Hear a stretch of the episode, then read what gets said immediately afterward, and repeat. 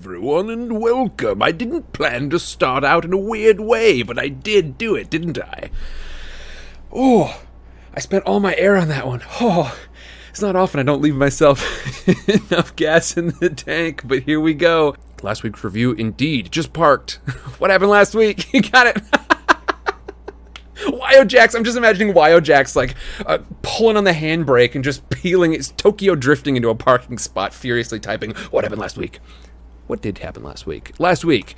And now I'm going to have to deviate over from chat for a minute, otherwise, I will get distracted and this will take me an eternity. Chapter 18 The Life and Lies of Albus Dumbledore.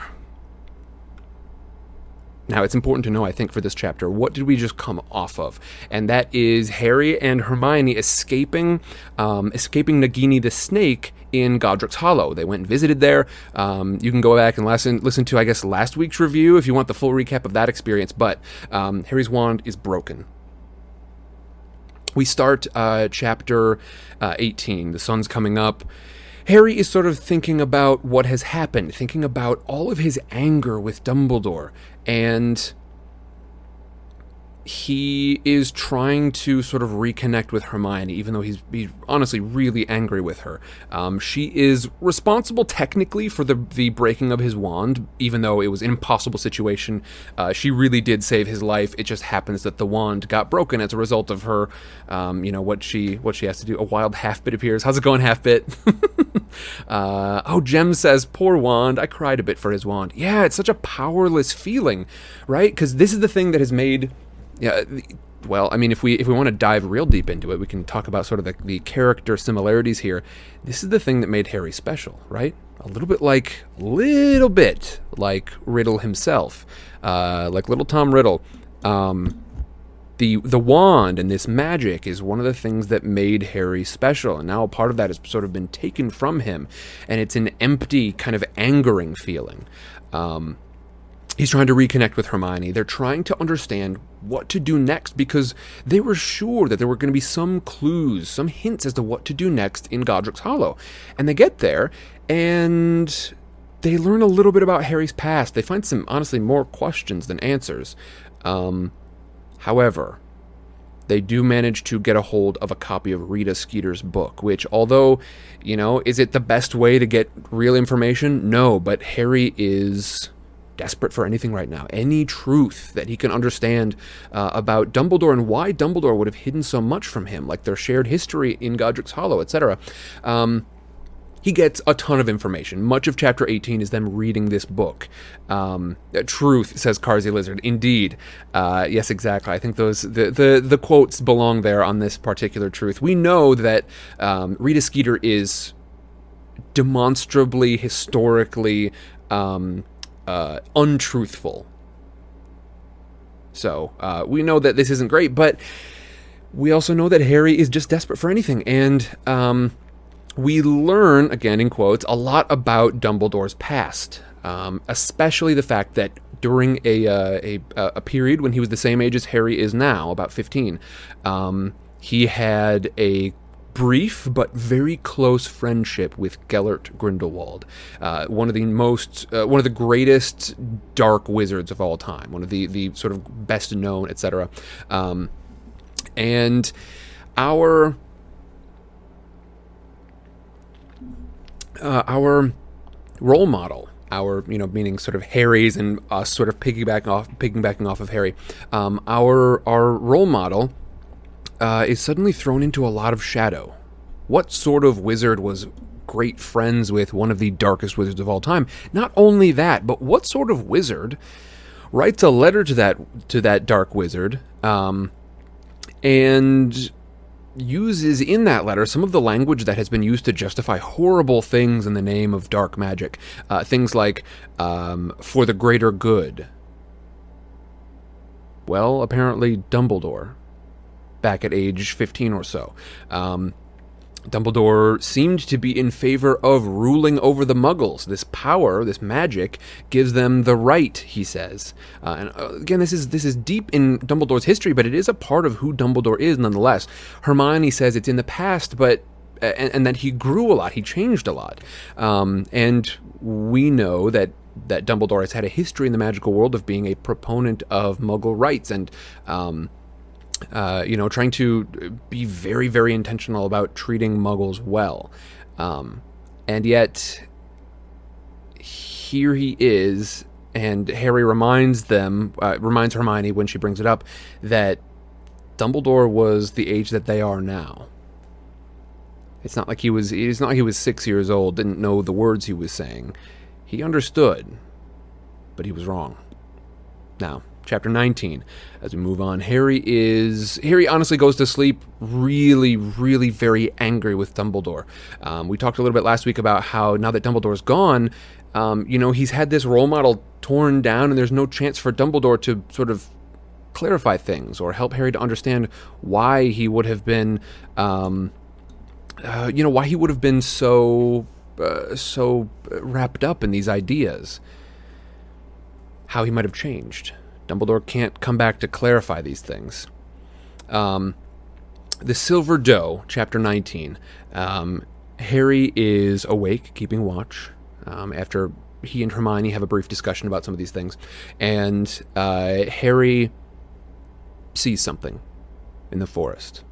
It's pretty strange.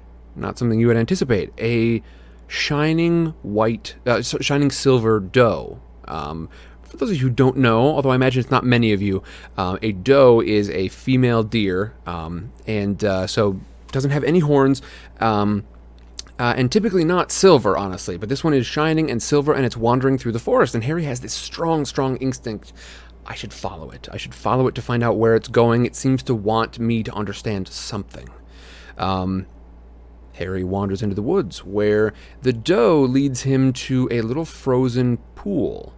Um, it is the middle of winter, so there's snow everywhere. There's ice on the the the, uh, the top of this pool, but down through the ice, Harry can see the sword of Godric Gryffindor. How it ended up here, who knows? Harry wonders this. Harry wonders why the doe would have led him here. Harry wonders who could possibly have been responsible for the sword or the doe. Maybe it's a trap. All Harry knows is he's got a strong instinct that this doe wants the best for him in some way. Um, and Lone Star, yep, Ray, a drop of golden sun. Oh boy, we're gonna get the whole thing just in bits and pieces all the way through chat, just scattered in there like diamonds. Um, the diamonds in the chat. Um, oh, now I'm now I'm gonna be on a Rihanna kick all night. All right, hold on, hold on, hold on. Uh, basically, Harry dives down to uh, get this sword at the bottom of the pool because he knows that the one that Snape has ain't the real one. So maybe this is? Maybe this is where Dumbledore hid the sword. And as he grabs hold of it, the Horcrux around his neck tries to choke him, tries to drown him. Um, and it succeeds, except for the fact that Harry suddenly feels arms closing around him and he rises up and is saved by someone. And he turns around and it's Ron. Ron is back. Ron has rejoined him. Um, he seems genuinely apologetic. He tells um, a brief story about what he did while he was gone. He said that the moment he wanted, the, the moment that he left, he wanted to come back, um, but he couldn't. Uh, and by the time he tried, um, uh, excuse me, uh, uh by the time he sort of uh, decided he wanted to in those moments after he had done it the first time, uh, already it was impossible for him to go back um, because of the enchantments that that hid Ron and Hermione, uh, Harry and Hermione. Um, uh, he spent a bit of time sort of sulking, and then suddenly, uh, one day he hears his he, he hears Hermione's voice. He hears Hermione say Ron's name and something about a wand. Uh, at which point he finds that the sound is coming from the Deluminator, this, his gift from Dumbledore. Uh, this thing that will catch lights, and then you know you can click it once to suck all the lights out of the different sources, and then click it again to make them go back. And he clicks his Deluminator, and a light comes up, and it goes into Ron. It goes into him himself. Um, yeah, Van Saves Lives says it was nice seeing Ron genuinely say sorry. So many times him and Harry disagree. It feels like they move on without Ron saying much. Yeah, there are, you know, some of these things pass without apology. And I think, um, you know, with a lot of things in this, that's sort of how friendships can work sometimes. Some things don't need an apology, but some things like this, where it's intentional and it's a real betrayal, like this definitely needed an apology. And to have that sincere moment was absolutely, um, uh, I think, not just like necessary for us as readers, but, you know, it, it, it made us feel better about having Ron in the room again. Um, because I think otherwise we'd be feeling a lot like Hermione did when uh, Ron and Harry rejoin. Um, and uh, she goes ahead and just you know tries to beat the heck out of him. Um, she is furious uh, that Ron would leave, and although Harry's feeling very good about having Ron back, Hermione seems hesitant to re-accept Ron into the group. Now, there's one important bit that I skipped over there. Two, actually. Uh, first of all, um, just a, a, a, finisher off with that Deluminator. Uh, this sort of ball of light goes into Ron, and that's how he was able to disapparate and apparate in the right spot. Um, and he did that a couple of times before he was able to find Harry, because Harry wandered outside of the protective enchantments um, to follow this doe. The second thing is that um, after Ron saves Harry, but before they go and rejoin Hermione, uh, something very, very important happens, and I'm not sure how I forgot it in my in my uh, review just now. They destroy a Horcrux.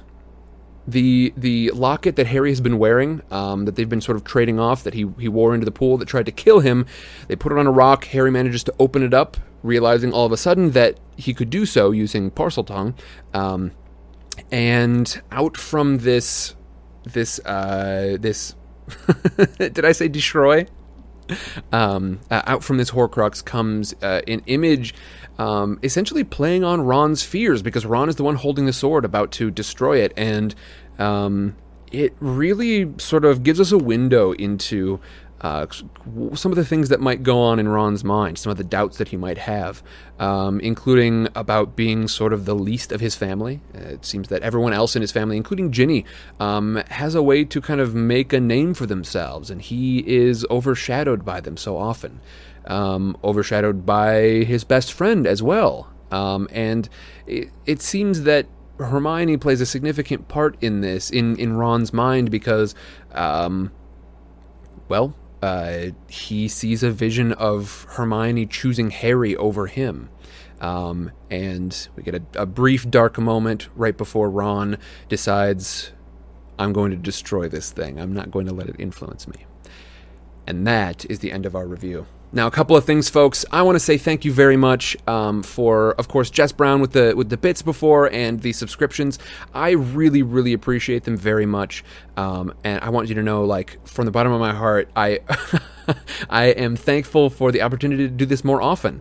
Um, uh, I am doing so much more with the channel than I did at the beginning. Uh, three years ago, it was just me reading a couple chapters a week on YouTube, and now I have, um, you know, let's see, I do, you know, two two shows on Tuesday, one on Wednesday, one on Thursday, and two on Friday, um, and they're all pretty different and the ability to do like the the being able to dedicate that time to it i'm thankful to i'm thankful to you for allowing me to do this in this way. So I appreciate it very, very much. Um, I'm going to keep quiet about it during the chapter itself because I don't want it to sort of interrupt the flow of things. But I can promise you, I promise you, if you do, if you do something during the chapter, I'll come back to it at the end. Um, uh, I'm really thankful to y'all, and uh, just imagine giving bits of my heart instead. Um, gems, I appreciate it. Yeah, all you folks who are just here to listen, like I appreciate all of you as well. Um, you being here for for uh, for this and, and to hang out with me is a it's a great way for me to spend time during um, uh, uh, during quarantine because I am definitely an extrovert and this is a great kind of surrogate for not being able to hang out with people in in person. I love y'all. I love y'all a lot. Let's get into it, shall we? I think it's about time we get started. Yeah, absolutely. Bits of your heart are greatly appreciated as well, gems, because yeah, I can actually turn those into Bitcoin. Uh,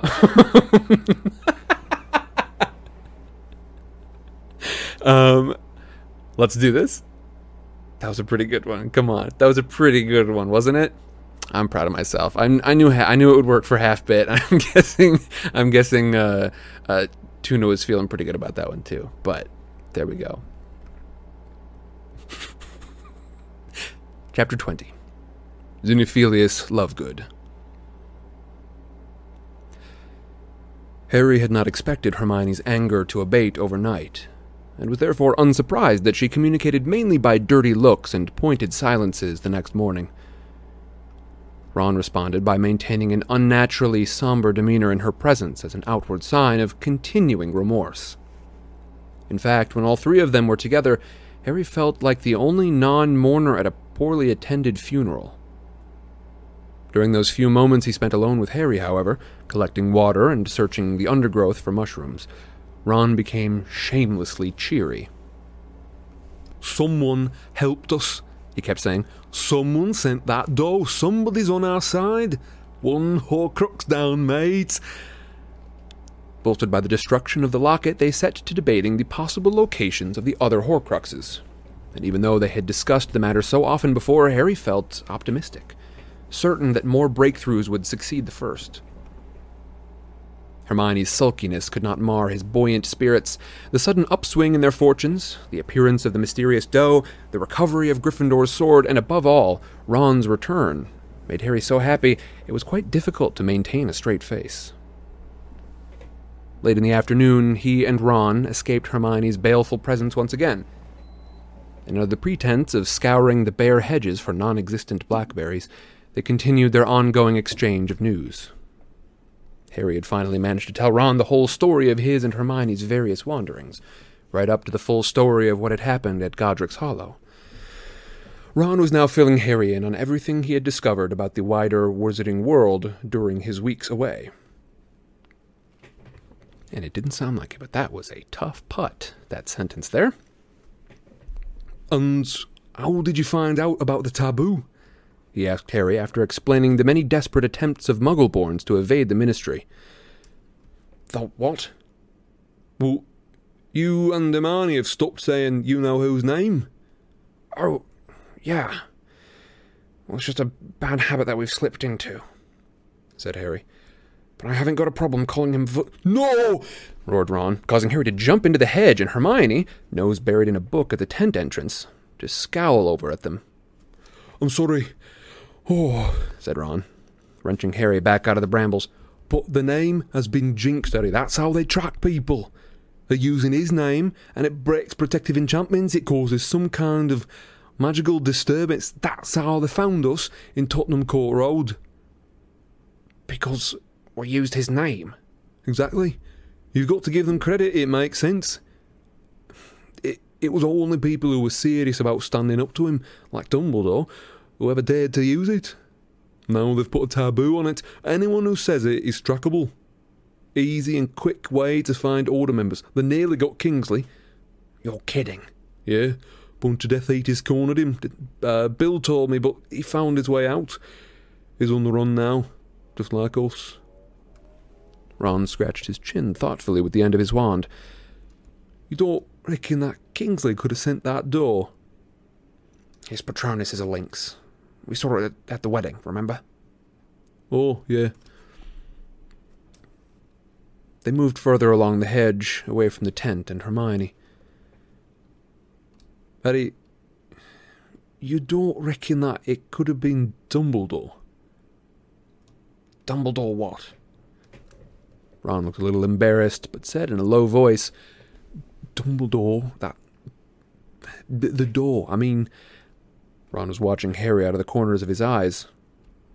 He did have the real sword last, didn't he? Ron. Nope.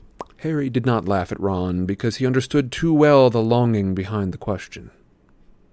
The idea that Dumbledore had managed to come back to them, that he was watching over them, would have been inexpressibly comforting.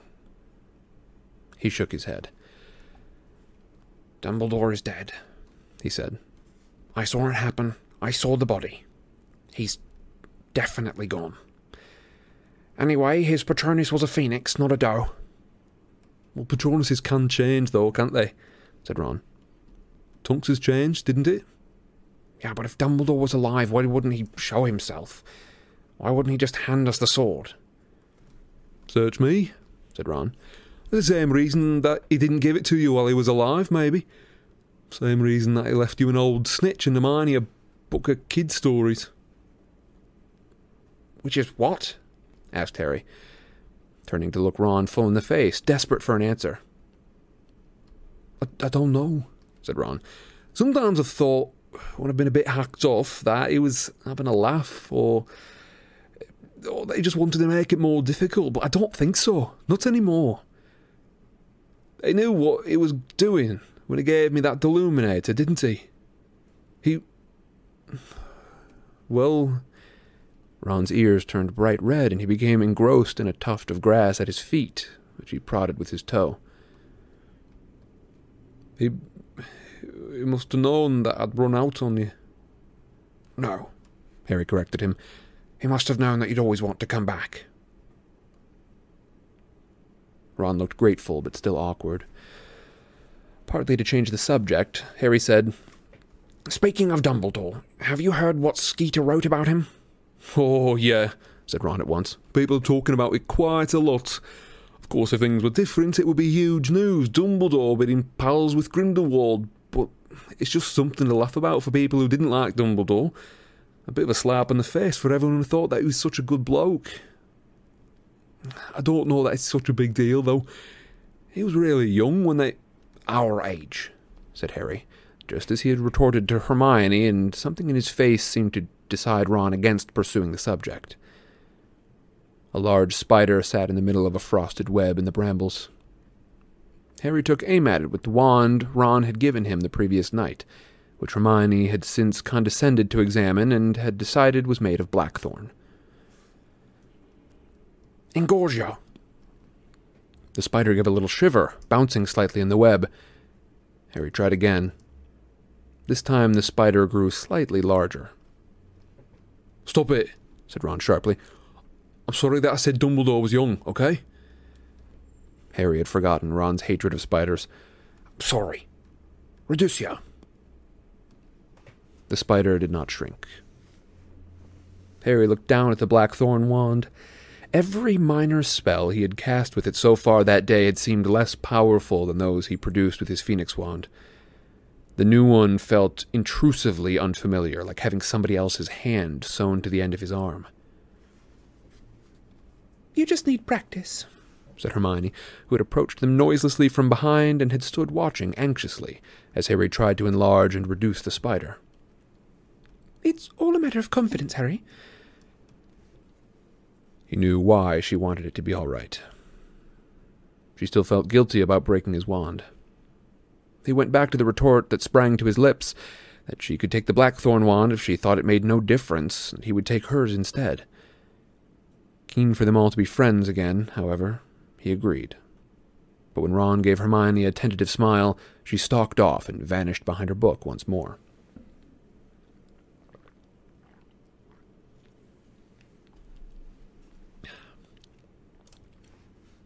That wasn't it at all. Hold on. Just switched chapters. All three of them returned to the tent when darkness fell, and Harry took the first watch. Sitting in the entrance, he tried to make the blackthorn wand levitate small stones at his feet, but his magic still seemed clumsier and less powerful than it had done before. Hermione was lying on her bunk, reading, while Ron, after many nervous glances up at her, had taken a small wooden wireless out of his rucksack and started to try and tune it. There's this one program he told Harry in a low voice, that tells the news like it really is. All the others are on you know whose side, they're following the ministry line, but this one, you wait till you hear it, it's great. Only they can't do it every night, they have to keep changing locations in case they get a raid, and you need a password to tune in. Trouble is, I missed the last one. He drummed lightly on the top of the radio with his wand, muttering random words under his breath. He threw Hermione many covert glances, plainly fearing an angry outburst, but for all the notice she took of him, he might have not been there. For ten minutes or so, Ron tapped and muttered. Hermione turned the pages of her book, and Harry continued to practice with the blackthorn wand. Finally, Hermione climbed down from her trunk. Ron ceased his tapping at once. If it's annoying you, I'll stop, he told Hermione nervously. Hermione did not deign to respond, but approached Harry. Excuse me, that word is deign. I've been corrected on it before. Let me let me get that one. Let me get a good take of that one. Hermione did not deign to respond, but approached Harry. We need to talk, she said. He looked at the book still clutched in her hand. It was The Life and Lies of Albus Dumbledore. What? he said apprehensively. It flew through his mind that there was a cheap it flew through his mind that there was a chapter on him in there. He was not sure he felt up to hearing Rita's version of his relationship with Dumbledore. Hermione's answer, however, was completely unexpected. I want to go and see Xenophilius Lovegood. He stared at her. Sorry? Xenophilius Lovegood, Luna's father. I want to go and talk to him. Uh, why? She took a deep breath, as though bracing herself, and said, It's that mark. The mark in Beedle the Bard. Look at this. She thrust the life and lies of Albus Dumbledore under Harry's unwilling eyes, and he saw a photograph of the original letter that Dumbledore had written Grindelwald, with Dumbledore's familiar thin, slighting handwriting. Hmm, thin, slanting handwriting. He hated seeing absolute proof that Dumbledore really had written those words, that they had not been Rita's invention. The signature, said Hermione. Look at the signature, Harry. He obeyed. For a moment he had no idea what she was talking about, but, looking more closely with the aid of his lit wand, he saw that Dumbledore had replaced the A of Albus with a tiny version of that same triangular mark inscribed upon the tales of Beedle the Bard. Uh, what's, what are you? said Ron tentatively, but Hermione quelled him with a look and turned back to Harry. It keeps cropping up, doesn't it? she said. I know that Viktor said it was Grindelwald's mark, but it definitely was on that old grave in Godric's Hollow, and the dates on the headstone were long before Grindelwald came along. And now this. Well, we can't ask Dumbledore or Grindelwald what it means. I don't even know whether Grindelwald is still alive, but we can ask Mr. Lovegood. He was wearing the symbol at the wedding. I'm sure that this is important, Harry. Harry did not answer immediately. He looked into her intense, eager face and then out into the surrounding darkness, thinking. After a long pause, he said, Hermione, we don't need another Godric's Hollow. We talked ourselves into going there, and. But it keeps appearing, Harry. Dumbledore left me the tales of Beedle the Bard. How do you know that we're not supposed to find out about the sign? Here we go again. Harry felt slightly exasperated. We keep trying to convince ourselves that Dumbledore left us secret signs and clues. The Deluminator turned out to be a pretty useful thing, piped up Ron. I think Hermione's right. I think we should go and see Lovegood. Harry threw him a dark look. He was sure that Ron's support of Hermione had little to do with his desire to know the meaning of a triangular rune. It won't be like Godric's Hollow, Ron added. Lovegood's on your side, Harry. The Quibbler's been for you all along. Keeps telling everyone that got to help you. I'm sure that this is important, said Hermione earnestly. But don't you think that if it was, Dumbledore would have told me about it before he died? Maybe. Maybe it's something that you need to find out for yourself, said Hermione with a faint air of clutching at straws. Yeah, said Ron sycophantically. Yeah, that makes sense. No, it doesn't, snapped Hermione. But I still think that we ought to talk to Mr. Lovegood. The symbol that links Dumbledore, Grindelwald, and Godric's Hollow. Harry, I'm sure that we ought to know about this. I think we should take a vote on it, said Ron. Those in favour of going to see Lovegood? His hand flew into the air before Hermione's. Her lips quivered suspiciously as she raised her own. Outvoted, Harry. Sorry, said Ron, clapping him on the back. Fine, said Harry half amused, half irritated. Only once we've been to see Lovegood, let's try and look for some more Horcruxes, shall we? Where do the Lovegoods live, anyway? Do either of you know? Yeah, I mean, they're not far from my place, said Ron. I don't know exactly where, but Mum and Dad always point toward the hills whenever they mention them. Shouldn't be too hard to find. When Hermione had returned to her bunk, Harry lowered his voice. You only agreed to try and get back into her good books. All's fair in love and war, said Ron brightly. This is a bit of both. Cheer up, it's the Christmas holidays. Luna will be home.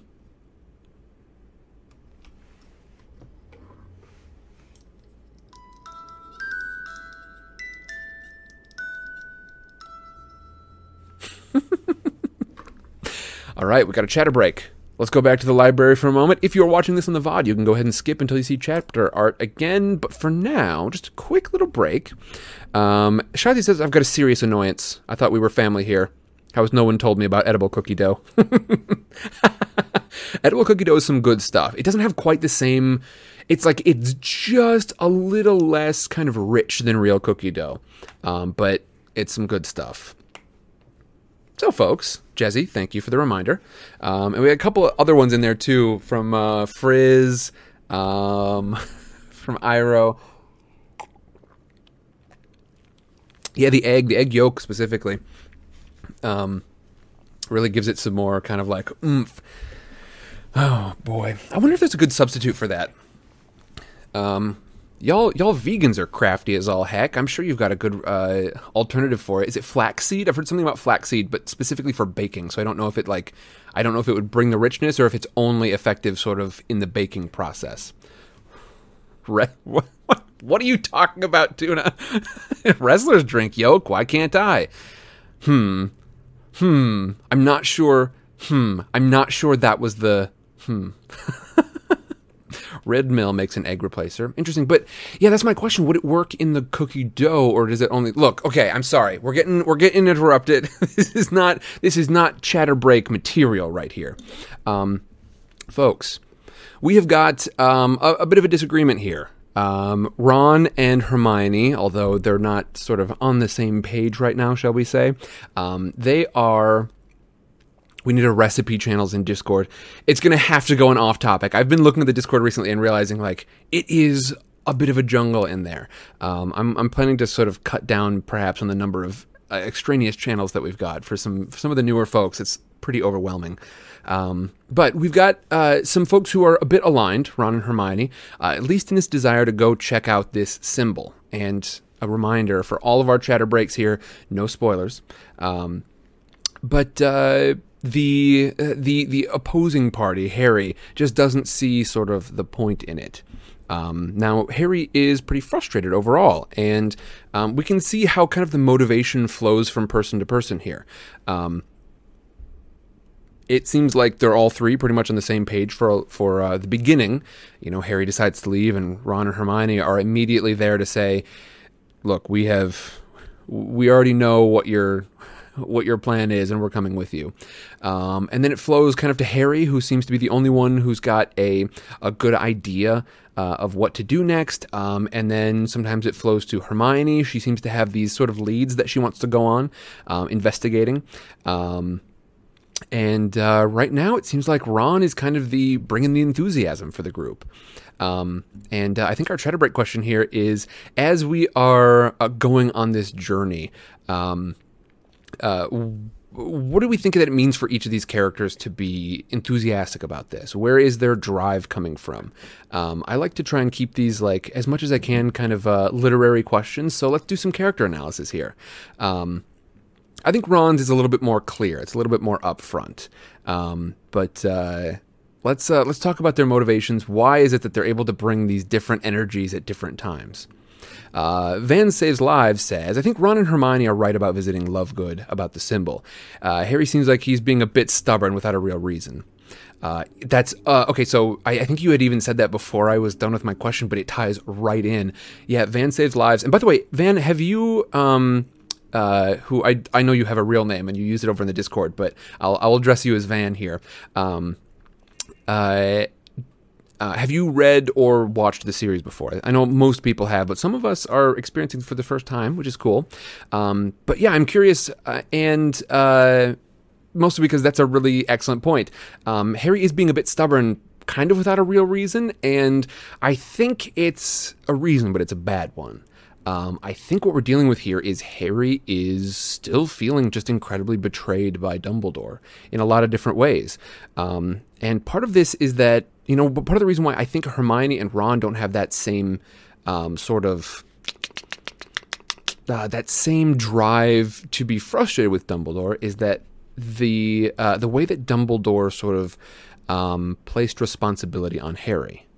Um, he says that it's all right to bring in um, uh, to bring in like uh, Ron and Hermione as kind of consultants or as confidants, um, compatriots, but he doesn't give kind of directives to uh, Ron and Hermione like he does to Harry, which means that Harry has responsibility at his age, at the age that Harry is, even even before then. And I think that makes it burn all the worse when he finds that at this same age, when Dumbledore expects Harry to have things figured out, to take on this responsibility, to understand things um, that Dumbledore might not have seemingly bothered to explain, at this same age, Dumbledore was with one of the worst dark wizards of all time, uh, plotting a takeover uh, of, uh, of enormous proportions. For the greater good, as they say, but uh, we know how that turns out. Um, and let's see. Van Say's Life says, no experience at all. I've never read anything or seen anything. Well, you're in for a bit of a ride. Um, have you been watching to the uh, the back episodes, or are you just jumping right in? Uh, Jem says, I think checking out the symbols a good idea at this point. Uh, it's as good of a, uh, it's as good a lead as any of them have. Um, Drift says, uh, every Horcruxes, uh, every Horcrux they destroy gets closer and closer to defeating Voldemort. I guess that drives them. Yeah, I think, um, you know, some of them are still being driven by this mission, but this mission has got to feel kind of distant for some of them, right? Um, I think it's a great point. Um, the uh, the the mission is a drive, but we can see how some of these characters kind of flow in and out of feeling like it's important enough to keep pursuing. Um, stud, thank you for the recipe. Um, uh, let's see. Molly says Harry might think Lovegood had no idea what the symbol means, like he told Krum. It does seem like there was something about that. Saucy Pop says Ron also has to keep his energy slash vibes positive, considering he just dipped on the crew and he's lucky that they're welcoming him back. I think you are correct. And Van says it's easy to forget Dumbledore wasn't as close with Harry's friends as Harry was, uh, as as he was with Harry rather. Uh, during the will reading, I'd never considered how little contact he and Ron had. Yeah, they didn't end up in the same room very often, right? Uh, Shotzi says, Sam, I think there's some serious unacknowledged mourning on Harry's side. Uh, Dumbledore was the closest thing he had to a father. Like, when did he mourn? When did he have the moment? Uh, or is he stubborn and angry? Uh, it says, no wonder he's stubborn and angry. I think that's a great point. Uh, we know that Dumbledore is, you know, not just it's not just the fact that Dumbledore is gone. It's not just that loss, but on top of that, now there's this sort of undercutting of his character. Um, and uh, so I would say y'all keep in mind uh, these these ideas of motivation as we continue through our story here, because we're going to get back into it. They had an excellent view of the village of Ottery St. Catchpole from their breezy hillside, to which they disapparated the next morning. From their high vantage point, the village looked like a collection of toy houses in the great slanting shafts of sunlight stretching to earth in the breaks between clouds. They stood for a moment or two, looking toward the burrow, their hands shadowing their eyes, but all they could make out were the high hedges and trees of the orchard, which afforded the crooked little houses protection from muggle eyes. It's weird, being this near but not going to see them, said Ron. Well, it's not like you haven't just been to visit. You were there for Christmas, said Hermione coldly. I wasn't at the Burrow, said Ron with an incredulous laugh. You think I was going to go back there and tell them that I'd walked out on you? Yeah, Fred and George would have been great about it. And Ginny, she would have been really understanding. But where have you been then? asked Hermione. Bill and Fleur's new place, Shell Cottage. Bill's always been decent to me. He, he he was not impressed when he heard what I'd done, but he didn't go on about it. He knew that I was really sorry. None of the rest of the family knew that I was there. Bill told Mum that he and Fleur weren't going home for Christmas because they wanted to spend it alone. You know, first holiday after they were married. I don't think Fleur minded, you know how much she hates Celestina Warbeck. Ron turned his back on the burrow. Let's dry up here, he said, leading the way up over the top of the hill. They walked for a few hours. Harry, at Hermione's insistence, hidden beneath the invisibility cloak. The cluster of low hills appeared to be an uninhabited uh, spot apart from one small cottage, which seemed deserted. Do you think that it's theirs and they've gone away for Christmas? said Hermione, peering through the window at a little kitchen with geraniums on the windowsill. Listen, I've got a, I've got a feeling that you'd be able to tell who lived there if you look through the Lovegoods window. Try the next lot of hills. So they disapparated a few miles further north. Aha! shouted Ron as the wind whipped through their hair and clothes. Ron was pointing upward, toward the top of the hill on which they had appeared, where a most strange looking house rose vertically against the sky, and a great black cylinder with a ghastly moon hanging behind it in the afternoon sky. Now, wait, what happened? Something went weird there. Oh, vertically against the sky, afternoon sky. There you go. There was a double up. That's got to be Luna's house. Who else would live in a place like that? It looks like a giant rook. It looks nothing like a bird, said Hermione, frowning over toward the tower. I was talking about a chess rook, said Ron. A castle to you. Ron's legs were the longest, and he reached the top of the hill first. When Harry and Hermione caught up with him, panting and clutching stitches in their sides, they found him grinning broadly. It's theirs, said Ron. Look. Three hand painted signs had been tacked to a broken down gate. The Quibbler, editor X Lovegood. The second sign read, Pick your own mistletoe. And the third, Keep off the dirigible plums. Doc, hello. Welcome to Scooter Patrol. Good to have you here. The gate creaked as they opened it. The zigzagging path leading to the front door was overgrown with a variety of odd plants, including a bush covered in orange, radish like fruit that Luna sometimes wore as earrings. Harry thought he saw a snargaluff and gave the wizened stump a wide berth.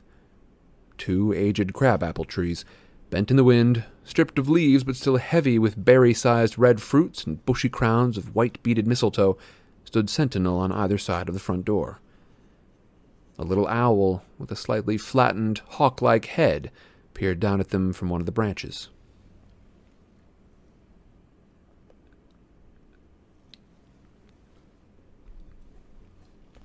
You'd better take off the invisibility cloak, Harry, said Hermione.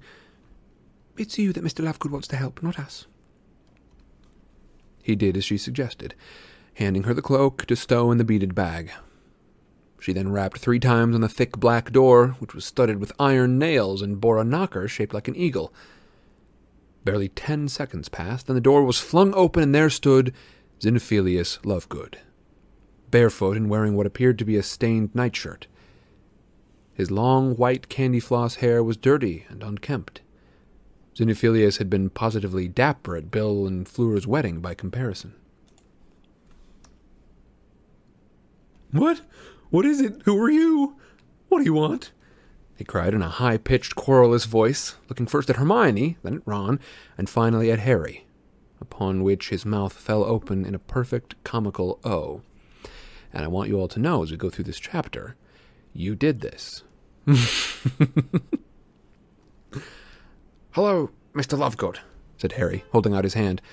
I'm Harry. Harry Potter.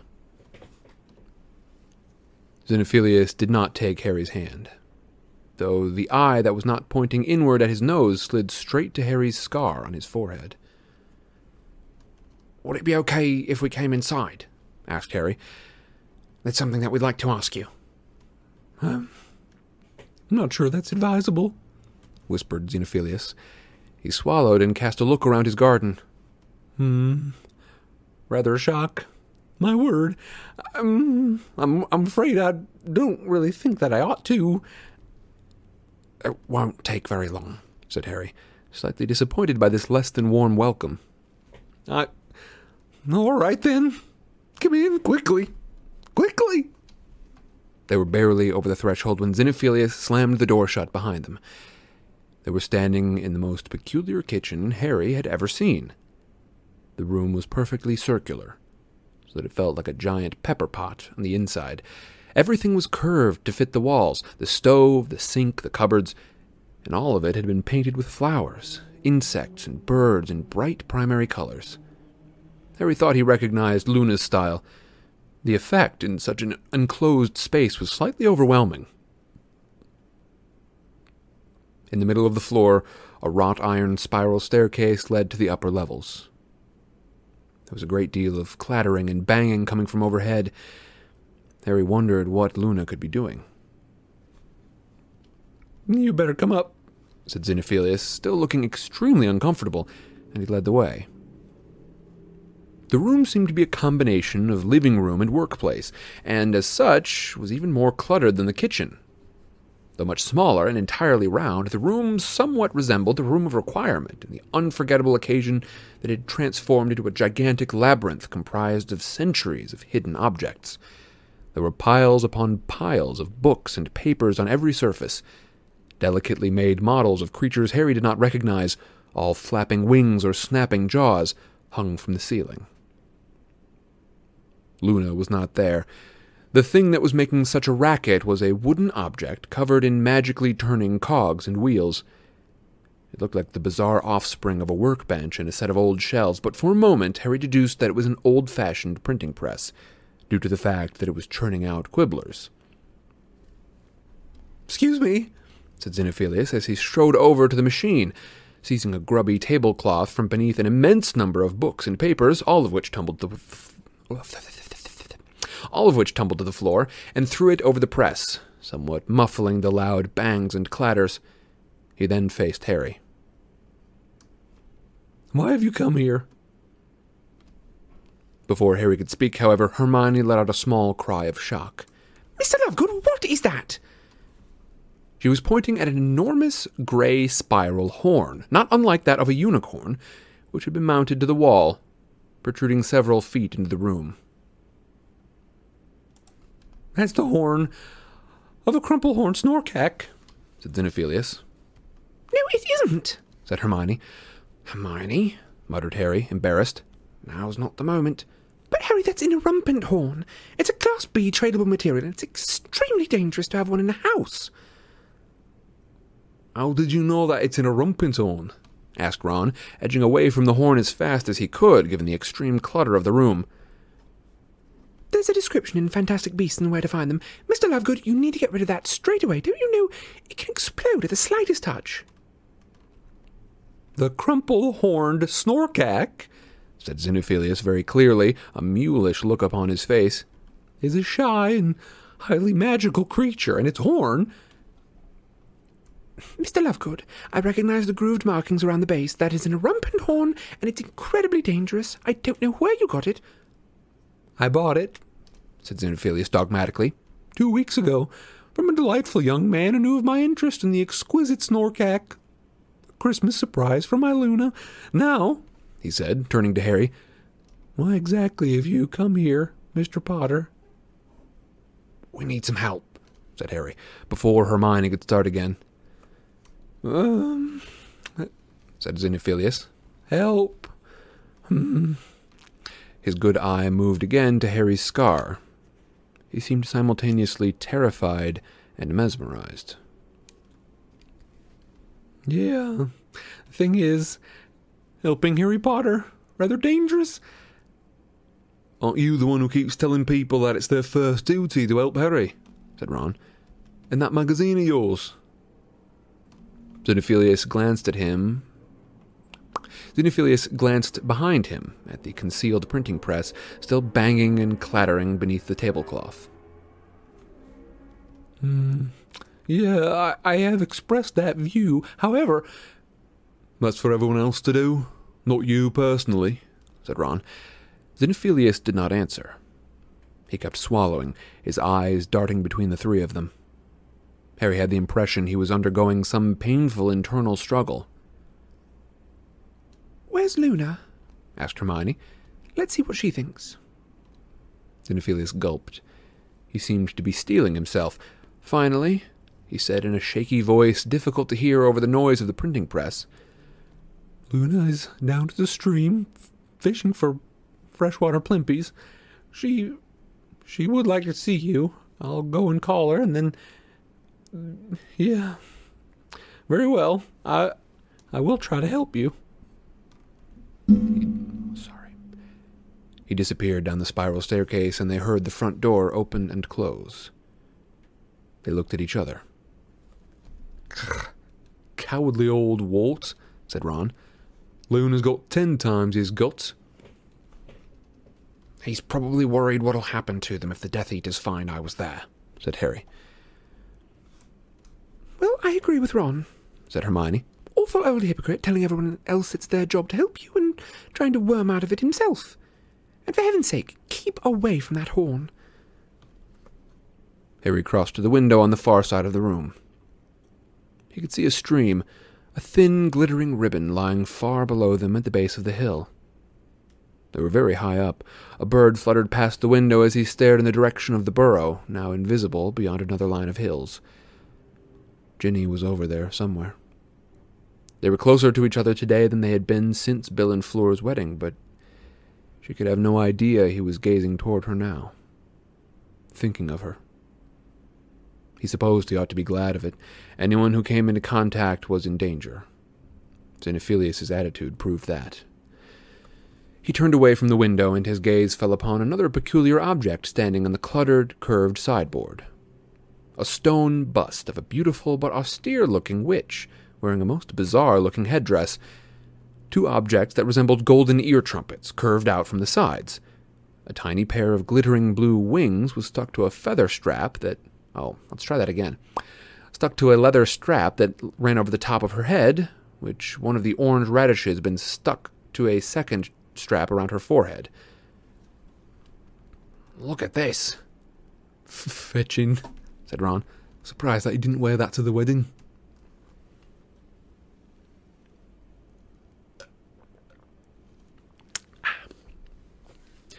They heard the front door close, and a moment later, Xenophilius had climbed back up the spiral staircase into the room, his thin legs now encased in Wellington boots, bearing a tray of ill assorted teacups and a steaming teapot. Nah, you spotted my pet invention, he said, shoving the tray into Hermione's arms and joining Harry at the statue's side.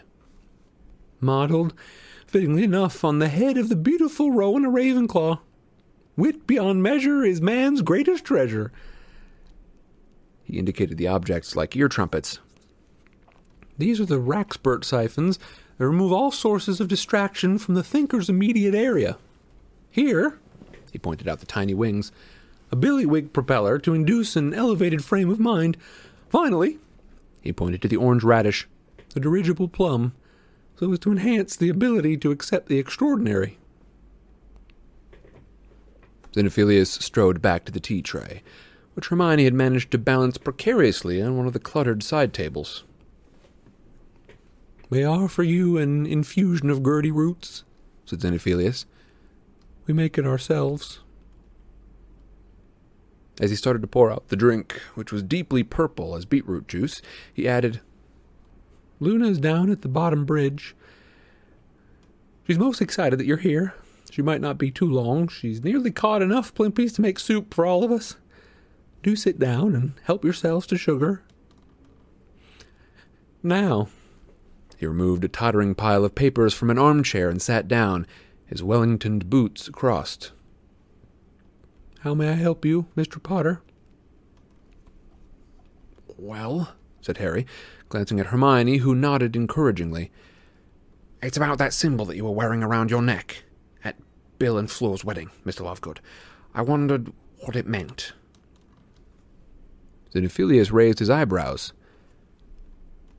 Are you referring to the sign of the Deathly Hallows?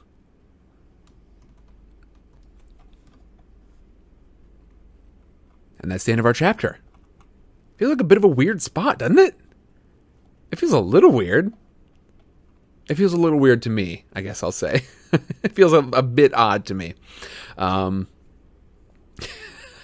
Kit says, Mr. Lovegood's voice is just, well, it's something else. I'm glad you think so, I hope. Kit. Um, thank you for delivering some of the imagery into the uh, into the Discord. Uh, Saucy says I was really nervous about having to write an essay tonight. Luckily, listening to to Sidecar Stories really helped me calm down, and I can't think of a better way to get chugging on this paper than to hang out with you guys while I work. Thanks for reading every week. You're very welcome, Saucy Pops. Good luck on your paper. Um, uh, what is it you're writing about? If it's literary, then we'll maybe we can consider whatever you're writing about for our next uh, vintage sidecar. Otherwise, I can't help you, frankly. If it if anything to do with any other subject, I'm going to be less helpful. History, I, I might be kind of useful with, but uh, if we get into some of the the harder sciences, definitely not. Emily says, same here, but my mom says use uh, your darn nose, child, because I ain't measuring nothing. I see. I I I'm still at a phase where I have to measure everything, most stuff, most stuff, not everything, everything, but uh, uh, there are very few things that I can just cheese it like that. Um, Saucy Bob says, I'm writing about information and decision sciences for my major. Fantastic. I've got a pretty good grip on it right now, but thank you for the help. no problem. You're very welcome. Um, yeah, folks, we are in the middle of our two chapters, which means I'm going to give us a chatter break question, and then I'm going to take a quick break for myself because, uh, I, well, I need to. I need it for my voice. I need to uh, make sure that I'm keeping myself hydrated. Uh, let's see. Wildcard. Hi. Haven't caught up on the YouTube vids, so I had to mute until the first chat break. Sounds good. Yeah, it's good to have you here. Uh, this is funny. I don't think I've had anyone in before who has so actively decided, you know what, I'm just gonna I'm gonna be here, but I'm gonna mute it. So, uh, Wildcard, thank you very very much. I appreciate it. Uh, and thanks for the reminders, everyone. Gotta hydrate. Wildcard, thank you. just showing up and immediately like, hey, I'm here and I've got this. Just sort of kicking in the door, uh, like an old, like an old, like an old western. Um, yes, you nailed it. And uh, Wildcard, thank you very much. I appreciate the generosity. Now, everyone, let's talk chapter. Van says live says it's crazy to finally know what the book title is in reference to. Uh, yeah, you've probably been hearing this around for a while. As a matter of fact, you have probably seen this symbol that's going to come up in, in one of our following chapters. Well, one of our following scenes here. Um, uh, that's some self control, knowing that Sam is reading but not giving in. Yeah, it, it it does make me glad that I have chosen to set it up like this. Sometimes I'm like, eh, we should we should hang out in something that's a little bit more visually interesting. But I think keeping it divided between here and there gives people a chance to mute it at different parts if they need to. Uh, for instance, right now, y'all might be muting it or skipping ahead if you're in the VOD later on. Um, to uh, the next time you see chapter art, and so you know I'm I'm reading again. But you've given hours of entertainment, says Wildcard.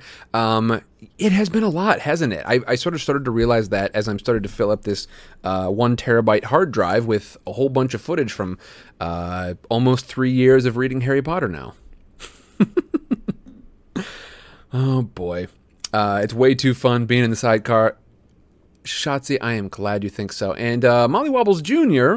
Uh, I think I said it to Molly Wobbles before, but you and uh, uh, and uh, both of you, Molly Wobbles and Molly Wobbles Jr., I'm very glad to have y'all here, and welcome to Scooter Patrol.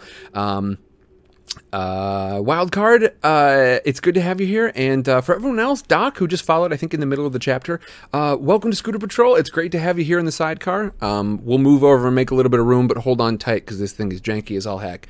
Uh, so, Sam, Cooking Group. I'm not sure y'all going to be able to convince me about this one. Like I said, I got to pare the Discord down so it's easier to navigate. And, uh, I wouldn't, you know, I wouldn't be surprised if if uh, some folks like start to start to share a few things, but I don't know that it will be enough that it warrants putting a whole new thing in there.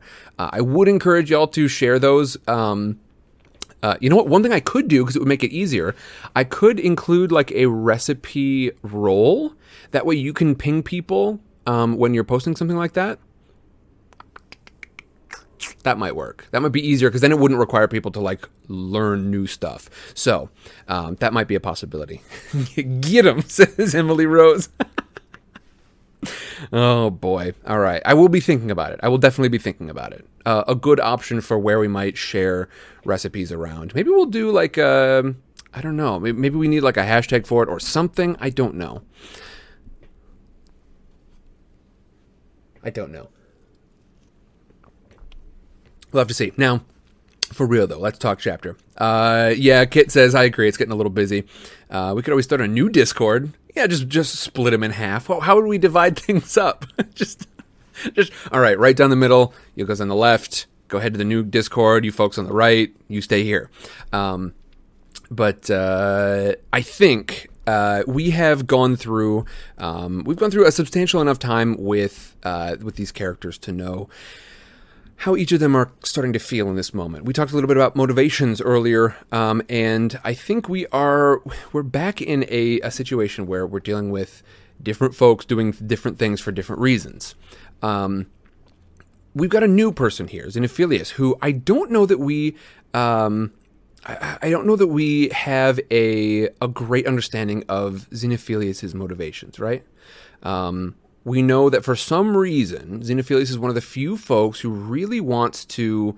Um, who, who really wants to be helpful um, to Harry for the most part, and then now Harry is here, and I think, I think we expected something a little bit warmer, right? A bit warmer of a welcome.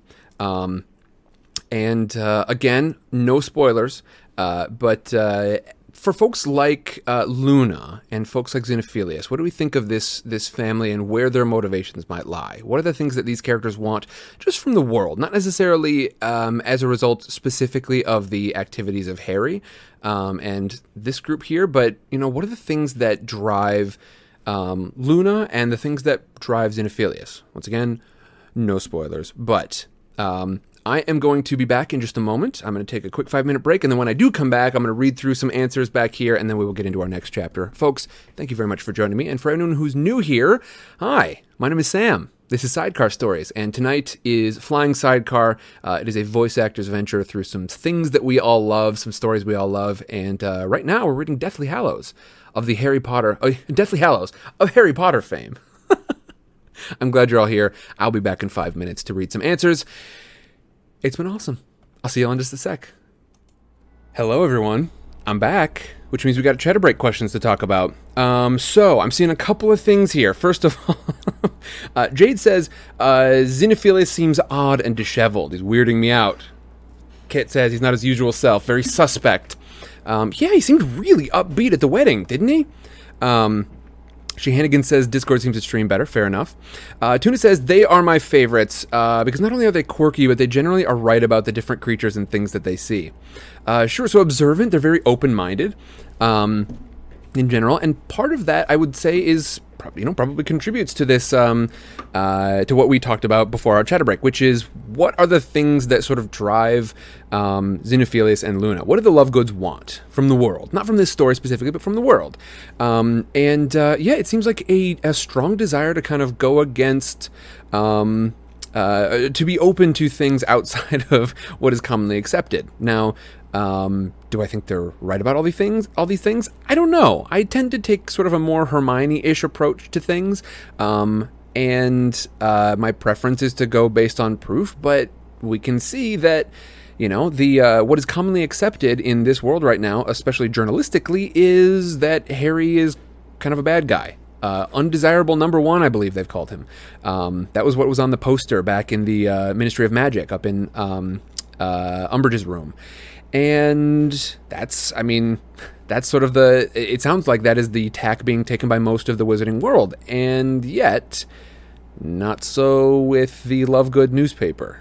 It seems like their openness to accept things sort of outside of the uh, outside of the norm have um, served to uh, tell the truth. Strange combination. It's interesting. Um, get that owl Get that owl, Luis. Uh, Haleth says they embrace the strange because people always think that they're weird. And yeah, I think maybe people think that they're weird because they embrace the strange, but it does turn into kind of a loop, doesn't it? They are, you know, they they they seem comfortable with who they are. At the end of the day, um, they don't mind that loop of sort of accepting odd things and therefore being a little bit odd. And um, uh, I have to tell us if Shenanigans makes it back to Discord okay. Shenanigans, Shenanigans, are you here? Are you with us? uh, Kit says they want to challenge thinking and find uh, wonder and hope and newness in the world around them. Yeah, it seems like that is a good underlying current, and uh, it seems like that instinct carries Luna pretty well in terms of the people that she um, she spends time with. Who does she get close to? Well, some of the most sort of the most good-hearted people that we interact with. It seems like Luna has a pretty good instinct for finding those folks. Van Says Lie says, uh, Lovegoods seem to believe in their own truth, which is a great way to view the world. Um, uh, Good luck, Louise. Um, let's see. What else? What else? What else? Brittle Shroom. Luna's my favorite. She's the uh, character I identify with her the most. Um, Brittle Shroom. I don't think I've seen your name pop up in chat before, so hello. Good to have you here. Uh, uh, R. Maria. Hi. Welcome to Finally Live. Welcome to finally being here live. Wonderful. Uh, it's good to have you here. Let's see. What else? I got to keep scrolling up. Um, Hogwarts Hippie says to answer the chat question, I'm not entirely sure of the Lovegood's motivation. I think they're genuinely good people and they want to help Harry to fight the good fight. I think Papa Lovegood might know more than he lets on, and I guess because of his quirkiness, people will not be open to listening to him. Yeah, there's definitely sort of um, people people making people um, uh, sort of go by their first impressions when it comes to the Lovegoods, right? They look a little odd. They have some odd, uh, maybe customs, and it looks like people kind of see that and just sort of go by that. Um, but uh, I am thankful for the folks um, who see beyond that because I was a you know a bit of an oddball in middle school, and that was the time when I really needed kind of. Uh, I, I, needed other folks the most, and uh, there were definitely people in, uh, honestly, even more so in high school, uh, who were willing to kind of see beyond that and and say, "Hey, we're cool with it either way. Just come hang out. Don't be bad, and we'll be fine." Um, Holly Rose says, "I love how unapologetic Luna is about her interests and personality. She's not afraid to own who she is, and that inspires me." There is definitely something fantastic about that. Um, you know that she she has some things that she likes and and uh, she's willing to stick with those. All right, now. Uh, Brittle Shroom says, "I am I am new. Been listening to you before I got to bed. Uh, oh, before I got to bed here in Japan. It's so weird to listen to you while trying to wake up, but it's worth it. We'll fight the lull to sleep. Good luck to you. Um, I know my my dulcet tones eventually will uh, get the better of you. Hopefully not, but hey, maybe." All right. Now, with that said, folks, I think that's a good. I think it's a good discussion we've had about some some motivations here. Fantastique. Uh, Wildcard, have a great night. I'll see you later on. Um, and folks, if anyone is new here, hi, my name is Sam. This is Sidecar Stories, and we are about to commence on Chapter 21, which means we need to do a quick review of Chapter 20. Uh, for those of you who might have missed some things, um, we have just come off of Chapter 20, Xenophilius Lovegood, wherein Ron is back. Hermione's still not uh, sort of opening up to him. She still seems very angry with him. Um, but Harry is um, feeling a bit better about the whole prospect and is able to get some decent information about the wizarding world at large. Um, sort of what's going on outside of his little uh, bubble of uh, being cut off, right? And uh, it sounds like the the general tack is that Harry's a bad guy, undesirable. Undes- was it undesirable number one? I think I'm saying that correctly. And that uh, and that he's you know he's being hunted. We know this. Um, one thing we didn't know before is that there is something called a taboo, which is apparently a spell um, that has been cast on Voldemort's name. It's a pretty effective system because what it does is it breaks down protective enchantments and allows uh, uh allows folks to kind of track those who are saying it.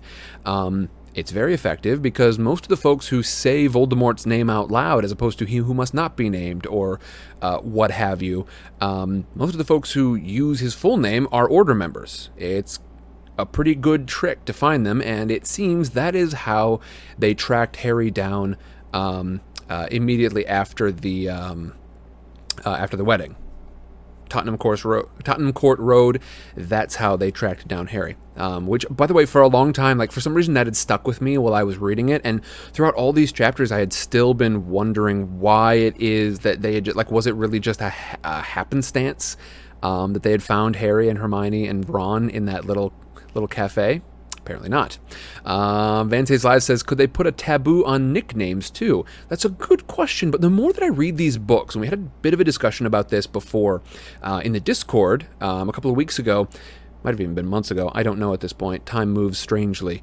Um, uh, basically everything magical seems to be tied to something living. And I'm guessing that uh, the taboo really only works on sort of the true name of an individual. Uh, I have no way to confirm or deny this, but that would be sort of my guess as to why, like, because it does seem like the simple answer would be like, yeah, put it on Voldemort, and also he who must not be named. Although I guess no, I guess the, the the counter there wouldn't necessarily need to be magical. It would be simply that everyone else is using the nickname, and so you would just get pings from everywhere in the Wizarding world all the time. Um, and it wouldn't differentiate between like uh, the, the reason why Voldemort is significant is because most people don't say Voldemort; they use the nicknames. That's probably why it is. There we go. That's probably why it is. But I do like um, we we have had this discussion about how all magical things, even including like potions and um, uh, you know wand uh, building materials, it's all tied to living things, right? There's never like we don't see anything in terms of like magic crystals or anything as far as I know. It's all, you know, even like even something like a bezoar is something that comes from a goat. It's not like a, a magical stone of some kind. Um, of course, things can be enchanted, but it seems like there's a strong tie to sort of the energies of life uh, in magic.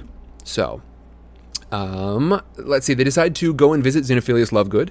Um, they head out. We learn that Ron was not at his home, not at the burrow during the break, um, and uh, it seems that. Um, uh, he had spent the time with Bill instead. Um, he gives a pretty good reason why he did not want to admit to his family that he had, you know, left Harry and Hermione kind of in the lurch he decided not to uh, not to head home and instead spent some time with Bill and Fleur at their little cottage. Uh, I believe it's called Shell Cottage, and um, uh, they head to Xenophilius Lovegood's place. Um, Xenophilius Lovegood meets them at the door. Uh, Luna is apparently out back uh, fishing for some plimpies, some freshwater plimpies to make soup. Um, now, what these things are, we don't know, but um, the uh, the the atmosphere here is a little bit tense. Um, Xenophilius reacts um, strangely. Uh, for for someone who seems to have been on Harry's side for such a long time, um, he seems to be pretty disheveled and doesn't seem to. He, he's kind of hesitant to help Harry, um, in spite of the fact that his paper has been printing that it's people's responsibility to help Harry any way that they can uh, for a long time now, since like book five.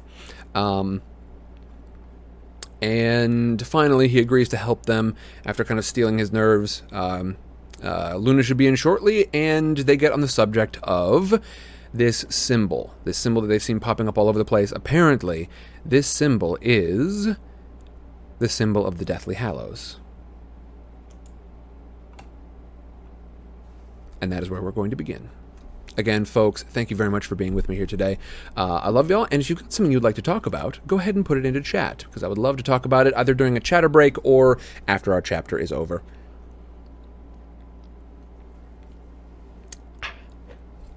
Let's proceed, shall we?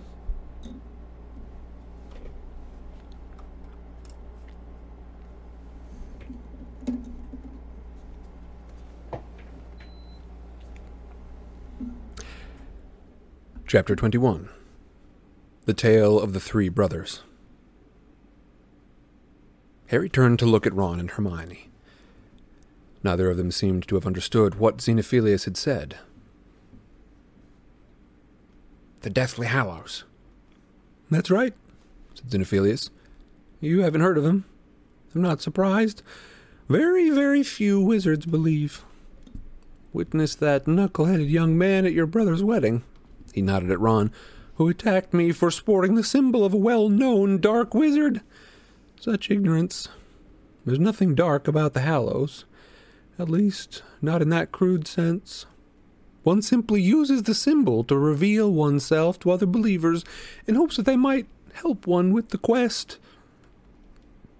He stirred several lumps of sugar into his Gurdyroot infusion and drank some. I'm sorry, said Harry. I still really don't understand. To be polite, he took a sip from his cup, too, and almost gagged. The stuff was quite disgusting, as though someone had liquidized boogie flavored every flavor beans. Well, you see, believers seek the deathly hallows, said Xenophilius, smacking his lips in apparent appreciation of the Gurdyroot infusion. But what are the deathly hallows? asked Hermione. Xenophilius set aside his empty cup. I assume that you're all familiar with the tale of the three brothers.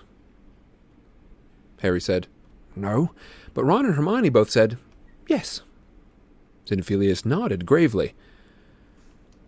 Well, well, Mr. Potter, the whole thing starts with the tale of the three brothers. I've got a copy around somewhere. He glanced vaguely around the room at the piles of parchment and books, but Hermione said, I've got a copy, Mr. Lovegood. I've got it right here. And she pulled out the Tales of Beedle the Bard from the small beaded bag. The original? inquired Xenophilius sharply, and when she nodded, he said, Well, then, why don't you read it aloud? Much the best way to make sure that we all understand. Um, all right, said Hermione nervously. She opened the book, and Harry saw that the symbol that they were investigating headed the top of the page as she gave a little cough and began to read. There were once three brothers who were travelling along a lonely, winding road at twilight. Midnight, our mum always told us, said Ron, who had stretched out, arms behind his head, to listen. Hermione shot him a look of annoyance.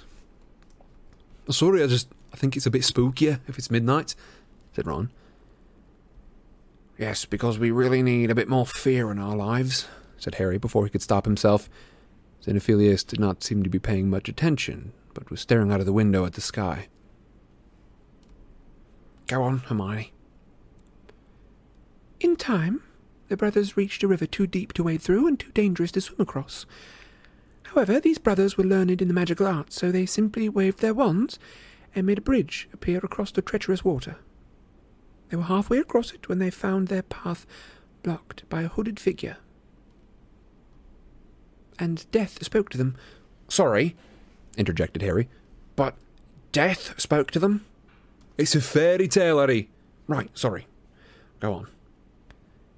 And Death spoke to them. He was angry that he had been cheated out of his three new victims, for travellers were usually drowned in the river. But Death was cunning. He pretended to congratulate the three brothers upon their magic, and said that each had earned a prize for having been so clever to evade him.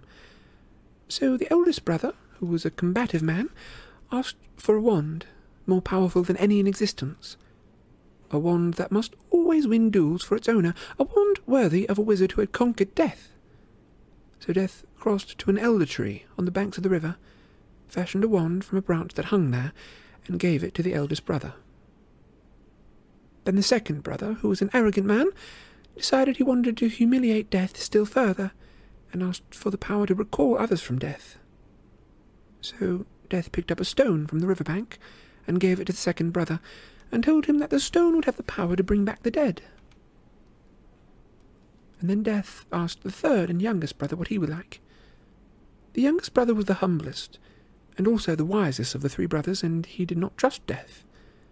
So he asked for something that would enable him to go further, to go forth from that place, without being followed by Death. And Death, most unwillingly, handed over his own cloak of invisibility. Death's got an invisibility cloak. Harry interrupted again. So that he can sneak up on people, said Ron. Sometimes he gets bored of running at them, flapping his arms and shrieking. Sorry, Hermione? Then Death stood aside and allowed the three brothers to continue on their way, and they did so, talking with wonder of the adventure that they had had and admiring Death's gifts. In due course, the brothers separated, each for his own destination. The first brother travelled for a week or so more, reaching a distant village, sought out a fellow wizard with whom he had a quarrel. Naturally, the elder wand as his weapon, he could not fail to win the duel that, pro- uh, that followed. Leaving his enemy dead upon the floor, eldest brother proceeded to an inn, where he boasted loudly of the powerful wand that he had snatched from death himself, and how it had made him invincible. That very night, another wizard crept upon the eldest brother as he lay, wine-sodden, upon his bed. The thief took the wand and, for good measure, slit the eldest brother's throat. And so death took the first brother for his own. Meanwhile, the second brother journeyed to his own home, where he lived alone. There he took out the stone, and, as it had the power to recall the dead, he turned it thrice in his hand. To his amazement and his delight, the figure of the girl that he had once hoped to marry, before her untimely death, appeared at once before him. And yet she was sad and cold, separated from him as by a veil, Though she had returned to the mortal world, she did not truly belong there, and she suffered. Finally, the second brother, driven mad with hopeless longing, killed himself so as to truly join her. And so death took the second brother for his own. But though her, but though death searched for the third brother for many years, he was never able to find him. It was only when he had attained a great age that the youngest brother finally took off the cloak of invisibility and gave it to his son. Then he greeted death as an old friend, and went with him gladly, and equals they departed this life. Hermione closed the book. It was a moment or two before Xenophilius seemed to realize she had stopped reading. Then he withdrew his gaze from the window and said, Well, there you are. Sorry? said Hermione, sounding confused. Those are the Deathly Hallows, said Xenophilius. He picked up a quill from a packed table at his elbow and pulled a torn piece of parchment from between the books. The Elder Wand. He drew a straight vertical line upon the parchment. The Resurrection Stone, he said, and he added a circle at the top of the line. The Cloak of Invisibility, he finished, enclosing both line and circle in a triangle. To make it so that the symbol, oh, excuse me, to make the symbol that so intrigued Hermione. Together, he said, the Deathly Hallows. But there's no mention of the words Deathly Hallows in the story, said Hermione. Well, of course not, said Xenophilius, maddeningly smug. That's a children's tale told to amuse rather than to instruct. Those of us who understand these matters, however, recognize that the ancient story refers to three objects, or hallows, which, if united, will make the possessor the master of death. There was a short silence in which Xenophilius glanced out of the window. Already the sun was low in the sky. Luna ought to have enough plimpies soon, he said quietly. When you say master of death, said Ron. Master, said Xenophilius, waving an airy hand. Conqueror, vanisher. Vanisher. Vanquisher. Whichever term you prefer. But then, do you mean, said Hermione slowly, and Harry could tell she was trying to keep any trace of skepticism out of her voice, that you believe these objects, these hallows, actually exist? Xenophilius raised his eyebrows again. Well, of course. Well, of course. But, said Hermione, and Harry could hear her restraint starting to crack. Mr. Lovegood, how could you possibly believe. Luna has told me about you, young lady, said Xenophilius. You are, I gather, not unintelligent, but painfully limited, narrow, close minded. Perhaps you ought to try on the hats, Hermione, said Ron, nodding toward the ludicrous headdress. His voice shook with the strain of not laughing. Mr. Lovegood, Hermione began again, we all know that there are such things as invisibility cloaks. They are rare, but they exist. Ah, but the third hallow is a true cloak of invisibility, Miss Granger. I mean to say, it's not a traveling cloak imbued with a disillusionment charm or carrying a bedazzling hex or else woven from demiguise hair which will hide one initially but fade with the years till it turns opaque. We are talking about a cloak that really and truly renders the wearer completely invisible and endures internally giving constant and impenetrable concealment no matter what spells are cast on it. How many spells have you ever seen like that, Hermione? Let's try that again. Miss Granger? Hermione opened her mouth to answer, then closed it again, looking more confused than ever. She, Harry, and Ron glanced at one another, and Harry knew they were all thinking the same thing. It so happened that a cloak exactly like the one Xenophilius had just described was in the room with them at that very moment. Exactly, said Xenophilius, as if he had just defeated them all in a reasoned argument. None of you have ever seen such a thing. The possessor would be immeasurably rich, would he not? He glanced out of the window again. The sky was now tinged with the faintest trace of pink. All right, said Hermione, disconcerted. Say the cloak existed. What about the stone, Mr. Lovegood? The thing that you called the resurrection stone? What of it? Well, how can that be real? Prove that it is not, said Xenophilius. Hermione looked outraged. But that's. I'm sorry, that's completely ridiculous. How can I possibly prove it doesn't exist? Do you expect me to get a hold of, of all the pebbles in the world and test them? I mean, you could claim anything's real if the only basis for believing it is that you. nobody's proved that it doesn't exist. Yes, you could, said Xenophilius. Glad you see you're opening your mind a little. So, the Elder Wand, said Harry quickly, before Hermione could retort. You think that exists too? Oh, well, in that case, there's endless evidence, said Xenophilius.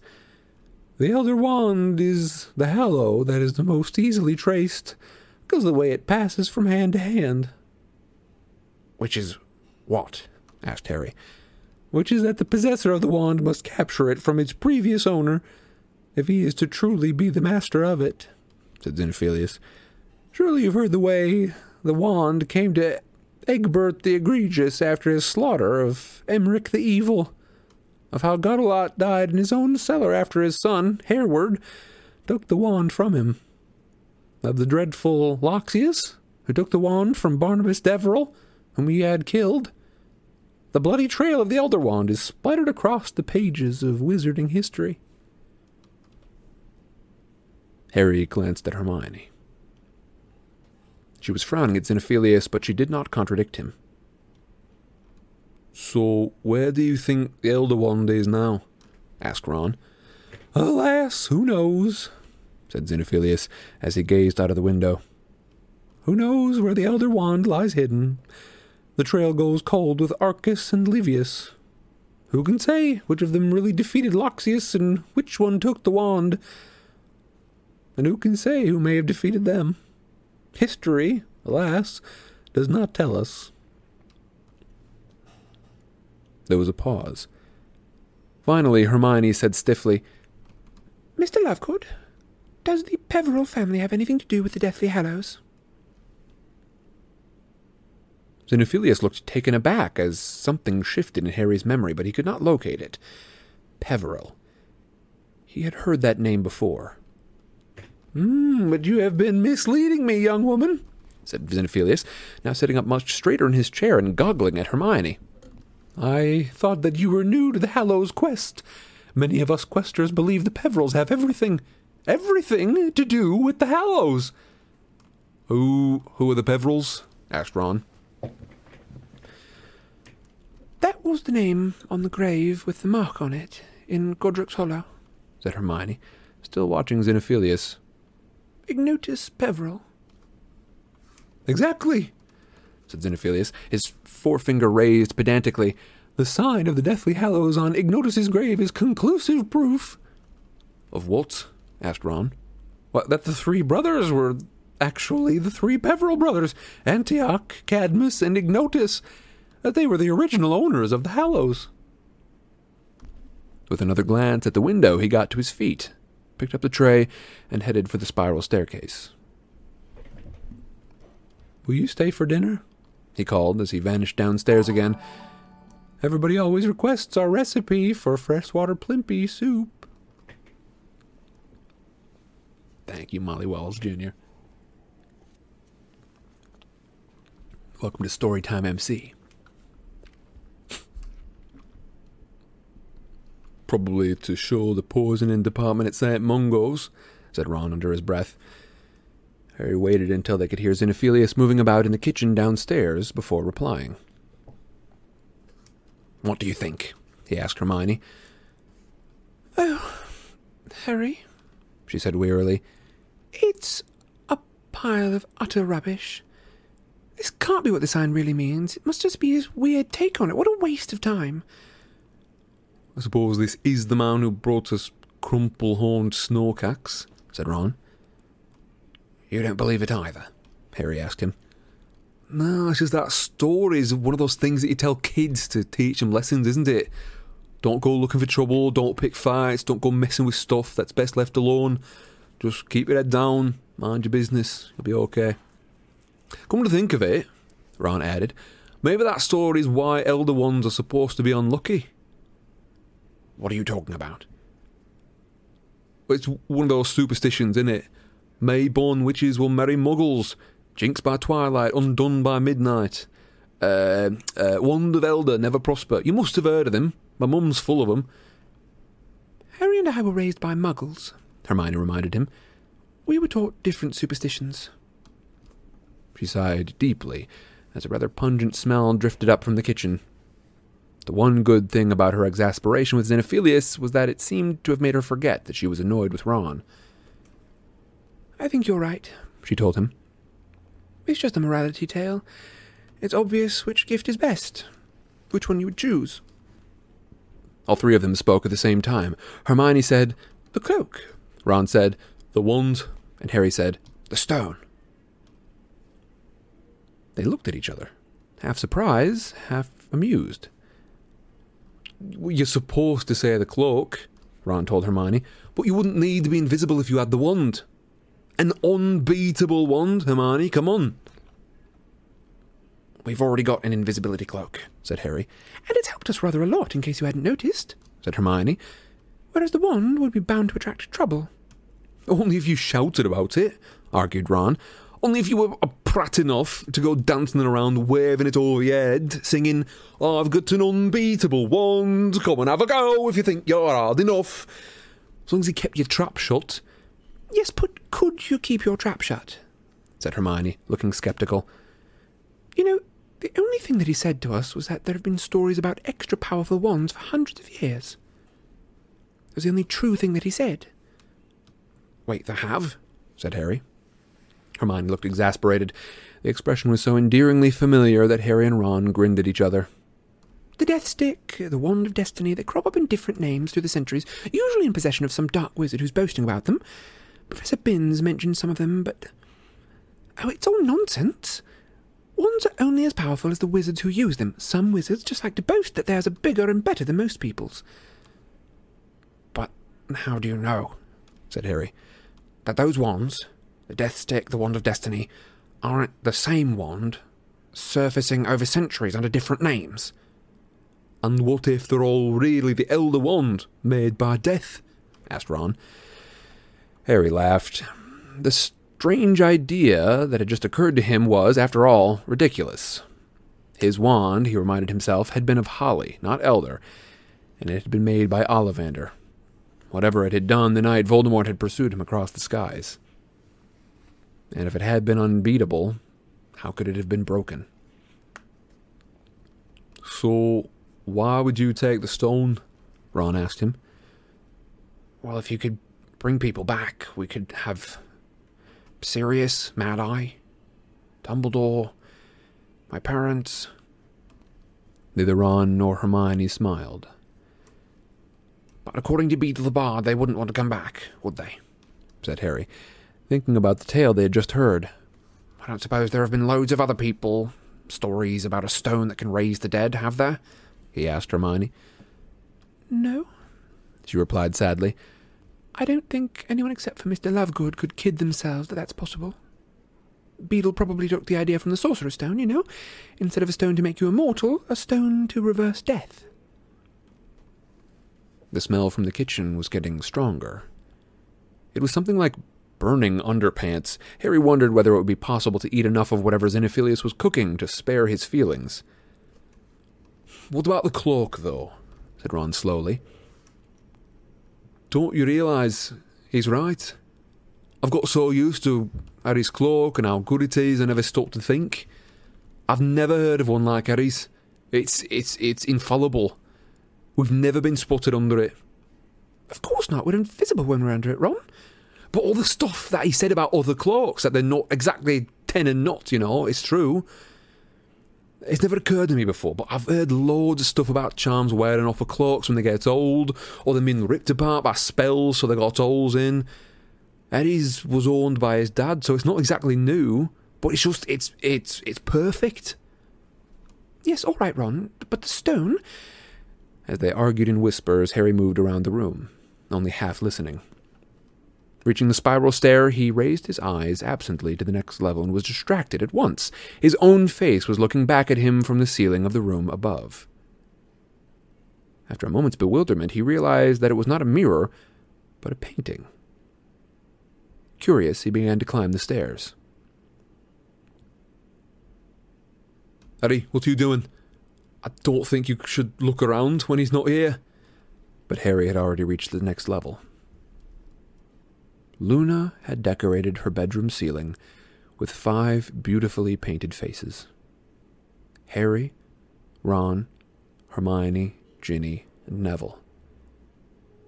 They were not moving as the portraits at Hogwarts moved, but there was a certain magic about them all the same. Harry thought they breathed.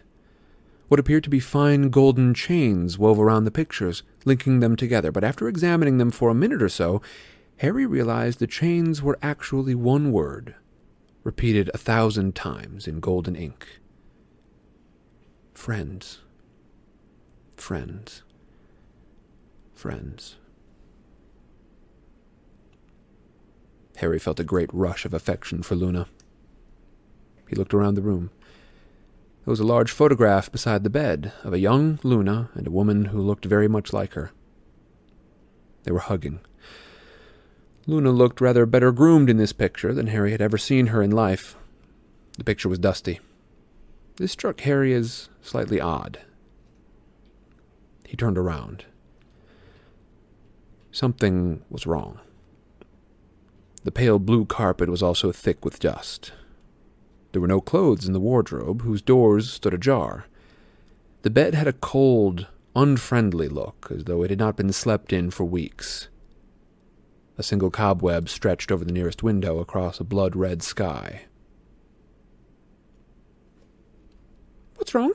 Hermione asked Harry as he descended the staircase, but before he could respond, Xenophilius reached the top of the stairs from the kitchen, now holding a tray laden with bowls. Mr. Lovegood, said Harry. Where's Luna? Excuse me? Where is Luna? Xenophilius stopped on the top step. I've, I've already told you. She's down at Bottom Bridge, fishing for plimpies. So why have you only laid out that tray for four? Xenophilius tried to speak, but no sound came out. The only noise was the continued chugging of the printing press, and a slight rattle from the tray as Xenophilius's hands shook. I don't think Luna's been here for weeks, said Harry. Her clothes are gone. Her bed hasn't been slept in. Where is she? And why do you keep looking out the window? Xenophilius dropped the tray. The bowls bounced and smashed. Harry, Ron, and Hermione drew their wands. Xenophilius froze, his hand about to enter his pocket. At that moment, the printing press gave out a huge bang, and numerous quibblers came streaming across the floor from underneath the tablecloth. The press fell silent at once. Hermione stooped down and picked up one of the magazines, her wand still pointing at Mr. Lovegood. Harry? Look at this. He strode over to her as quickly as he could through all the clutter. The front of the quibbler carried his own picture, emblazoned with the words, Undesirable Number One, and captioned with the reward money. Quibbler's going for a new angle, then? Harry asked coldly, his mind working very fast. Is that what you were doing when you went into the garden, Mr. Lovegood? Sending an owl to the ministry? Xenophilius licked his lips. They took they took my Luna, he whispered. Because of what I've been writing. They took my Luna and I don't know where she is. What they've done to her. But they might give her back to me if I if I Hand over Harry, Hermione finished for him. No deal, said Ron flatly. Get out of the way, we're leaving. Xenophilius looked ghastly. A century old, his lips drawn back into a dreadful leer. They will be here at any moment. I must save Luna. I cannot lose Luna. You must not leave. He spread his arms in front of the staircase, and Harry had a sudden vision of his mother doing the same thing in front of his crib. Don't make us hurt you, Harry said. Get out of the way, Mr. Lovegood. Harry! Hermione screamed. Features, figures on broomsticks were flying past the windows. As the three of them looked away from him, Xenophilius drew his wand. Harry realized their mistake just in time.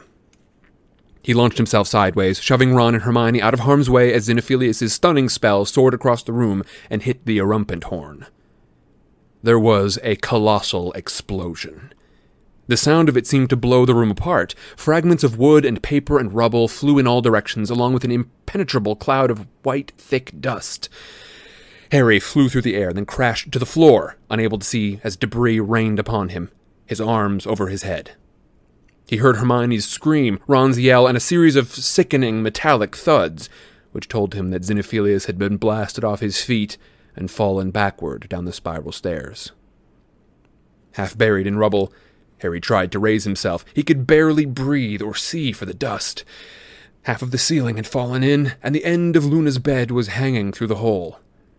The bust of Rowena Ravenclaw lay beside him with its face half missing. Fragments of torn parchment were floating through the air, and most of the printing press lay on its side, blocking the top of the staircase to the kitchen. Then another white shape moved close by, and Hermione, coated in dust like a second statue, pressed her finger to her lips. The door downstairs crashed open. Didn't I tell you that there was no need to hurry, Travers? said a rough voice. Didn't I tell you it was just this nutter raving as usual? There was a bang and a scream of pain from Xen- Xenophilius. No, no, upstairs, Potter.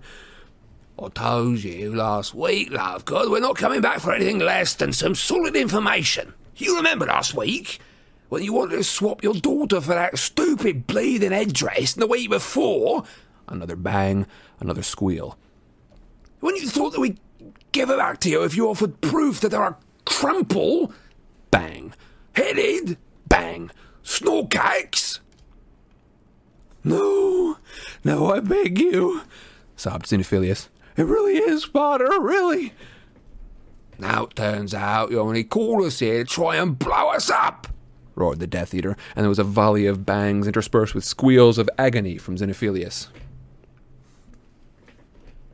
This place looks like it's about to fall in, Selwyn. said a cool second voice, echoing up the mangled staircase. The stairs are completely blocked. Uh, could try clearing it. It might bring the place down. You lying piece of filth. shouted the second wizard, Selwyn. Excuse me, shouted the wizard named Selwyn. You've never seen Potter in your life, have you?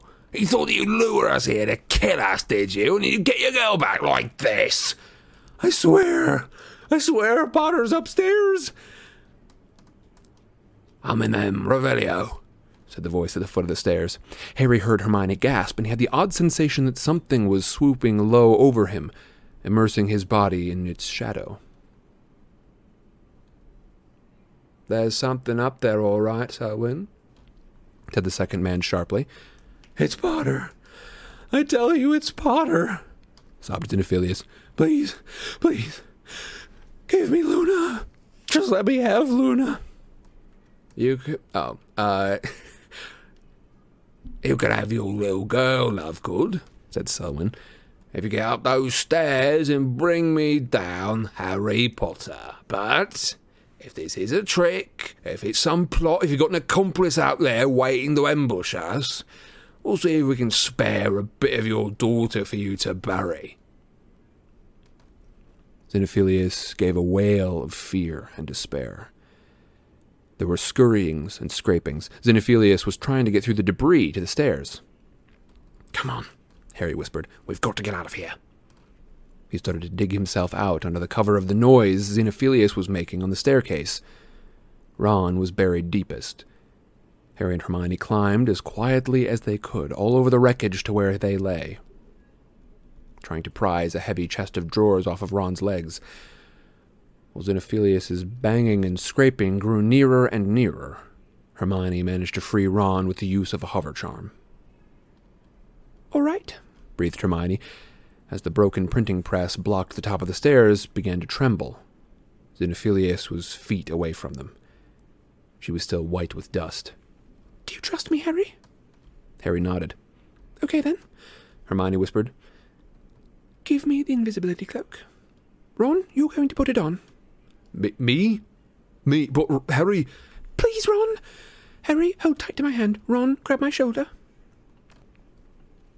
Harry held out his left hand. Ron vanished beneath the cloak. The printing press blocking the stairs was vibrating. Xenophilius was trying to shift it using a hover charm. Harry did not know what Hermione was waiting for. Hold tight, she whispered. Hold tight. Any second. Xenophilius's paper white face appeared over the top of the sideboard. Obliviate! cried Hermione, pointing her wand first into his face, then at the floor below them. Deprimo! She had blasted a hole in the sitting room floor. They fell like boulders. Harry, still holding on to her for dear life, there was a scream from below, and he glimpsed, he glimpsed two men trying to get out of the way as vast quantities of rubble and broken furniture rained all around them from the shattered ceiling. Hermione twisted in midair, and the thundering of the collapsed house rang in Harry's ears as she dragged him once more into darkness.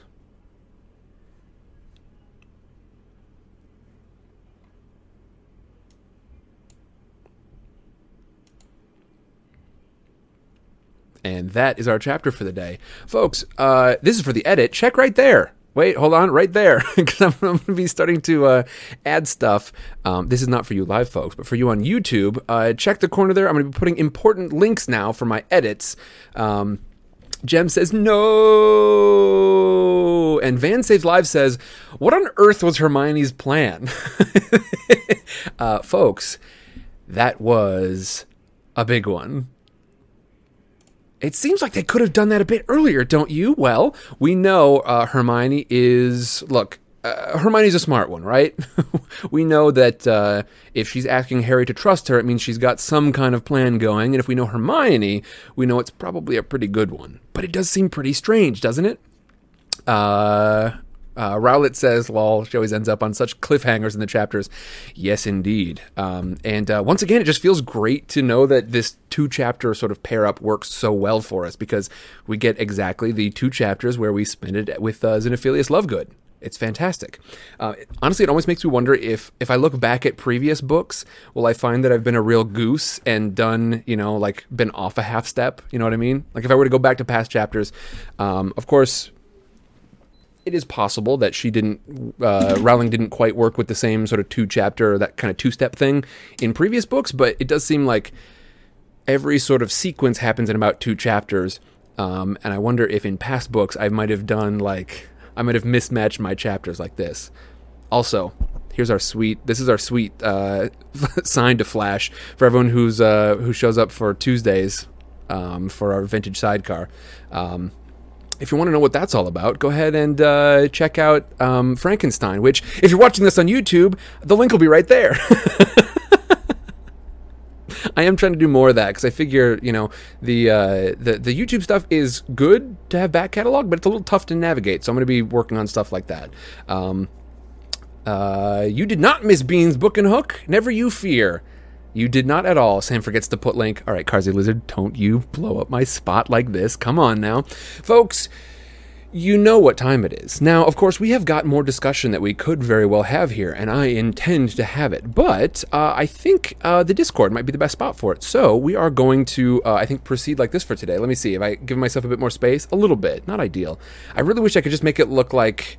Like I could really spread out, but I would need a much uh, higher resolution camera for that. And right now, they're at a crazy markup. They're at a really crazy markup. Reed, no problem. It's been great to have you here, Holly Rose. Thank you very much. Thank you for helping to brew our potion. Um, uh, no, you did not miss beans at all. No, you did not. Hey, uh, Equine. hey, I've been lurking. Hi, Equine. How are you doing? Thanks for lurking. it's good to have you here.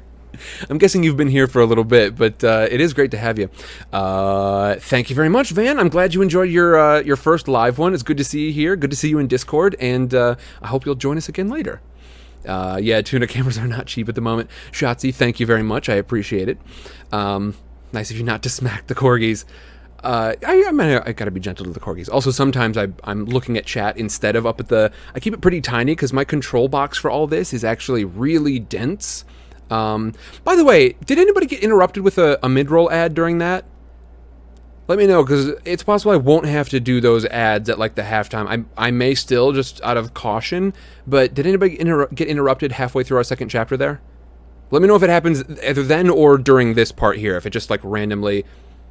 You did Rowlett, Y'all got y'all got a chapter or a um uh, an ad there. Okay, all right.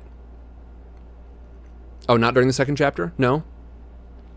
Yeah, just a just a mid roll one. The for it, it's for everyone. Um, basically, uh, when you show up to the stream for the first time, that's pretty common. But yeah, let me know. Um, like you'll have to ping me explicitly uh, and say that you got a mid roll one, something that happened during the middle of of uh, the stream, like it just popped up because I did not roll one. So let me know.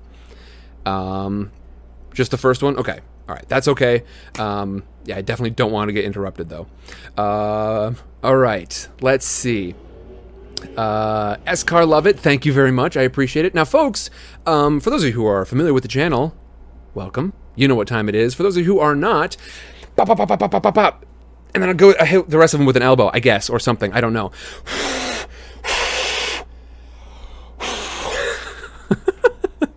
um, uh, yeah, Van, that's a great question. Look, it's the end of our night. It's time to get silly with it. Why the heck not, right? Um, this is Bad Beans. Um, for anyone who is totally unfamiliar with the channel, hello again. My name is Sam. This is Sidecar Stories, um, where we appreciate stories in all sorts of different mediums. And tonight, as we have just finished reading our. Um, uh, our two chapters of Deathly Hallows.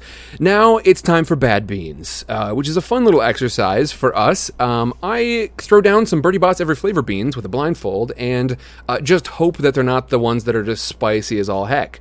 Um, I'm going to be doing that in just a moment, which means I do have to summon the Bean Queen. Just a moment. I will be right back.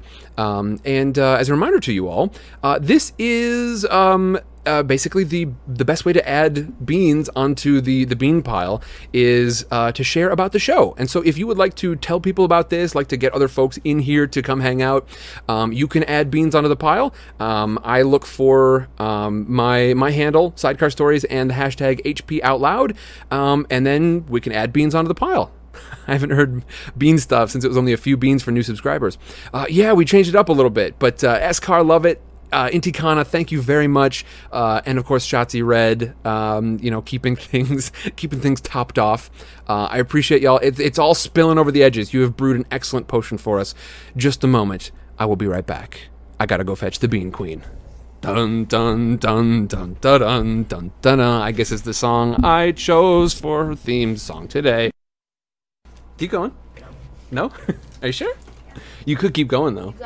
Y'all got it last week. You're not getting it this week. She was singing the Gilmore Girls theme song. Sorry, y'all. Van Saves Lives says, so fancy now. I missed the end streaming stuff on the VOD since I'm always eager to jump to the next chapter. Oh my god, I ran out of air so quickly on that one. What is my deal tonight? My old, my old, old, old uh, uh, asthma's kicking up again. this is much fancier than the peppery earthworm beans. Uh, ooh, what happened here? Uh, folks, I appreciate all of your generosity an awful lot. Uh, again, it is one of the things that makes it possible for me to. Um, to uh, continue to do this and to actually do it more often than I have in the past. Um, and uh, it has been an awful lot of fun for me. So, thank you very much. And now it's time for some bad beans, which means I'm also going to go through my schedule for the week. All right, let's do this thing. I'm, make it bigger so I can see it. I'm using, yeah, I can do that. Um, I wasn't sure what you meant at first. I was like, "Am I? Is my face cam too small? Do I need to make it bigger?" She she just leaned over and just went. Ee. Can I use the invisibility cloak? Yes. Cool. I suppose. I suppose I'll allow it. All right. Let's do this thing. All right, folks. For our first bean of the oh, look at this. Look it. it's really good. Yeah, I'm pretty. I'm pretty happy with it. Oh, uh oh, Cass, it's loose. Cass, my head's on a little loose. All right. Um, now, uh, for our first bean of the night, uh, I will just tell you all as a real basic one. Hi, my name is Sam. this is Sidecar Stories, and I stream Tuesdays through Fridays. Um, I do uh, two streams on. I, I start at noon most days, except of course on Thursdays when we do this at uh, 4 p.m. Pacific time. Um, and uh, Escar Love it. Thank you very much. I appreciate it. Uh oh. Okay, so this is either a cinnamon one or it's a spicy one right off the bat. Right off the bat. Okay, and uh, I actually have yet to go and um, check on the uh, the social media stuff, so I'm gonna have to do that during one of our following beans here. Let me see. I don't. Never mind. Never mind. We're in good territory here. Um, oh, you're in trouble if this isn't spicy. Let me see. Okay, this one's got a bit of a bubblegum thing going on, but also like a little bit of maybe banana. Is banana bubblegum Ah, flavor, you know. a, a flavor? A flavor I kind of know. A flavor I'm probably wrong about. Um, I think. Hmm. I just see because I don't think banana bubblegum is on there. Also, ugh, I just got a tiny little hit at the end there about some stank bug. That probably wasn't intentional. I mean, it's definitely Sure. banana e like either banana bubblegum or banana like um like cotton candy, honestly. Uh, you know what? Let's go for a weird week. Banana cotton candy. That's my answer. Because I, I truly do not know what it It's top banana. Top banana? Only one banana flavor in here. Is it just banana? It's top banana. Why, is, why isn't it the bottom banana? I don't know what to tell you. Lisa says the bottom of a trash can, and Gwendoc says banana kettle corn, which is, which that would be some real alchemy right there. Mm. Okay, it's not my favorite. Uh, yes, it's an excellent question um, that has been asked by someone, and uh, Tuna has jumped in to answer it. Percy Jackson is indeed our next series after Harry Potter. Uh, I've just been hearing too much about how it's a great series that didn't get movies that really did it justice, and so I figured, you know what? I'll try my hand at it. Let's do this thing. Let's throw it down. All right, next up.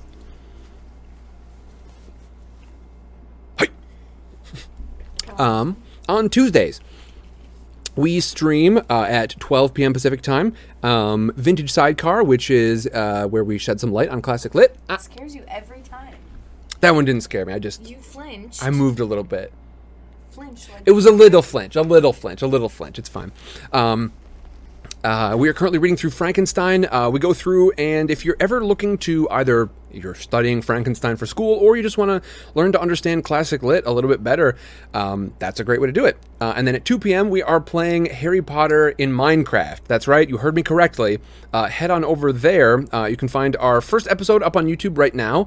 Our second episode it got a little wonky this week. Uh, so uh, we're going to catch up, and if there is new information in there that you're not going to see at some point, then I will make sure it makes it into the edit. Otherwise, um, catch up with us this coming Tuesday, so starting next week, um, and we should be back on the right track. Um, it is possible, however, that this week's was just a Twitch exclusive, depending on uh, what the edit turns out to be. All right, so that's our Tuesday. Uh, 12 p.m. and 2 p.m. on Tuesdays all in Pacific time. All these times will be. Let's see. I don't. Very fruity. Definitely fruity. Fruity. Lisa says, no, it wasn't wonky. It was funny. I'm glad you thought so. Uh, technical issues always put me on edge, as unfortunately y'all probably sort of. a long time. What do you mean? It's like a couple days kind of burn. Sometimes it will be. technical issues. depending on the stuff. I think I've gotten better about it. I've gotten better at it. At I mean, it depends on the issue for sure. Um, but uh, let's see. Uh, this one, I'm feeling like a mixed berry kind of thing. I think I got to go mixed berry on it. That's not weird. Why? Because you said it's a weird week. You went with banana cotton candy. No, that's that's only if I'm not sure what it is. Like if I've got, Oh. Yeah. If I'm look, if I'm gonna be wrong, I want to be really, really wrong. I'm gonna. I want to be so wrong that I earn the extra asterisks that um, Frizz puts on there anyway. Uh, yeah, I think I'm going mixed berry. Wild blackberry. Wild blackberry. Not as much of a mix as I was hoping for. Holly, thank you very much. I appreciate it. Um, Iro is double grounded. Holly blew up the pot. Hobby is our our our mastiff, uh, our potion master, potion mistress. I don't know. Potion, potion matron. On Wednesdays, we play Dungeon World. What do you say? I said Mama Potion. Mama Potion, yeah. Um, on Wednesdays, we play Dungeon World. Uh, we have just, uh, let's see, this week was chapter 24 of our campaign, which is amazing. I have, uh, we have been doing some things in there that I would not have thought possible, frankly. Um, we did a spotlight episode where we spent some time with each of our party members individually.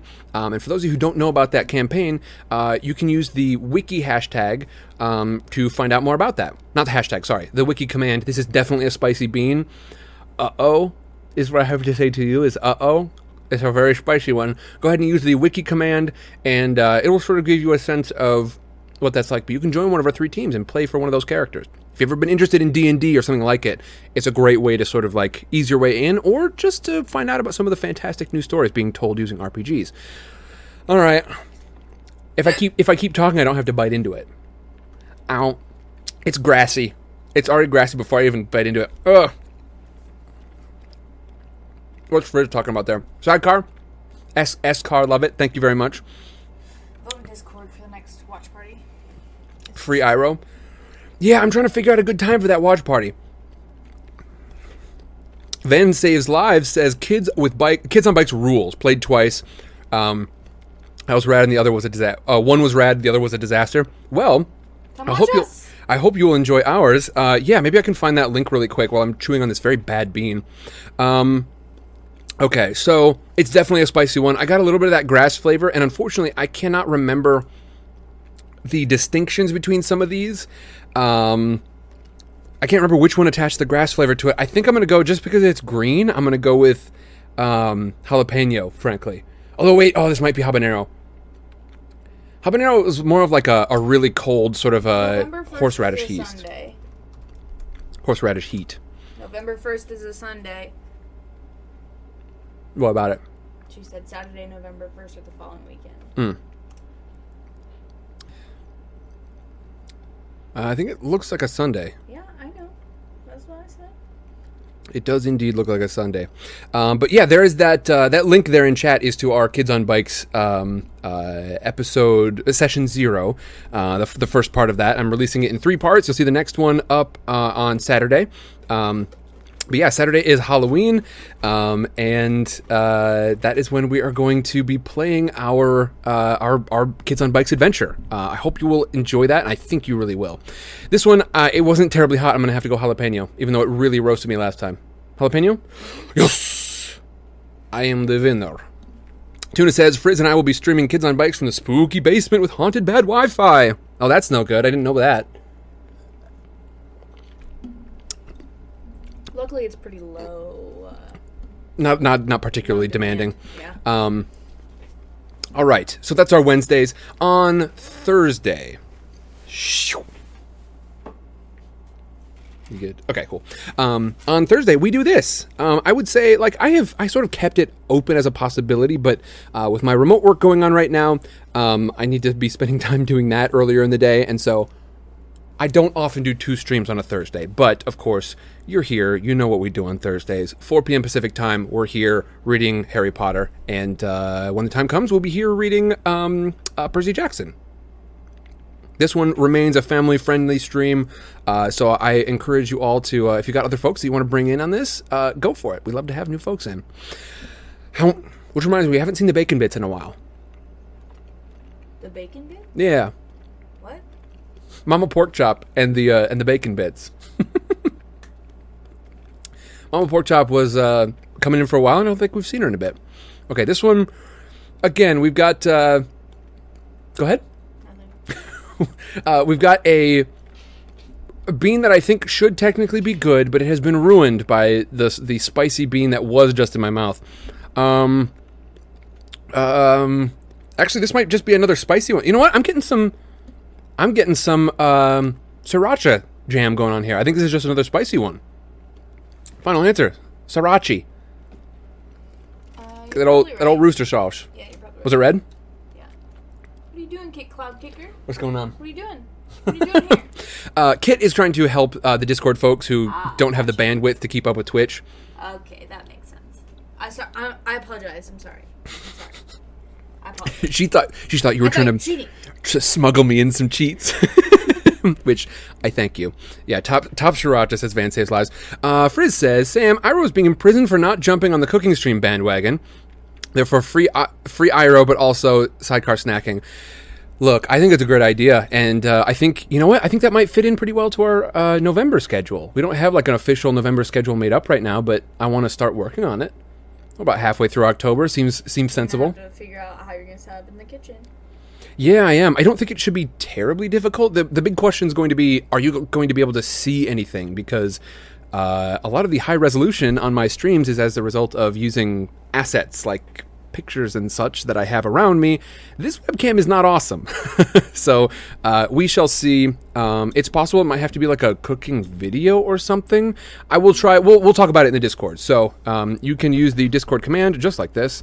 Um, if you ever need that link, uh, go ahead and oh baby, jump in there, and uh, that's where we will be holding votes for things like that and things like what is our next vintage sidecar book going to be.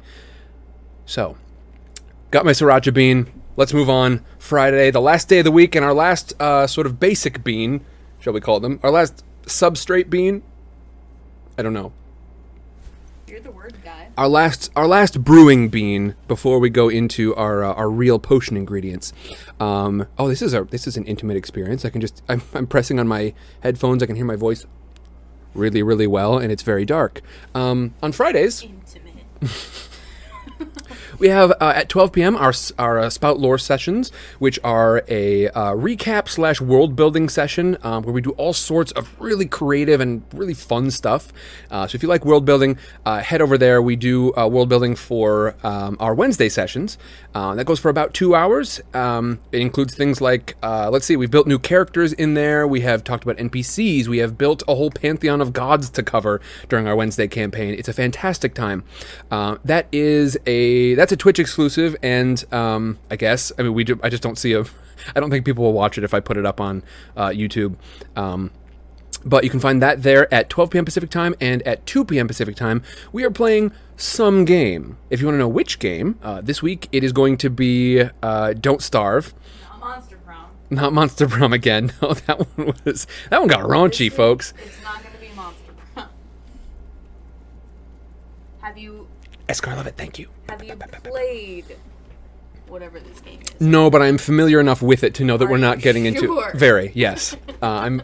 I uh, I sort of looked over my schedule again and realized, hmm, I'm gonna have to be careful about some of these things. Um, but yeah, that one was R-rated. Uh, the uh, the Monster Prom. Uh, Don't Starve should be back at our normal sort of game time PG-13 ranking. Uh, Tuna, yes. Although, actually, hold on. I think I might be able to. Don't do it yet, Tuna, because I think I might be able to uh, send you a copy. I want to say. Um, we we shall see. I I have to check my stuff to find out, but um, I think that's possible. Anyway, um, stuffed peppers, sweet potatoes. Hmm. I don't know what I would cook. That's another good question. Probably Whatever we make for the week.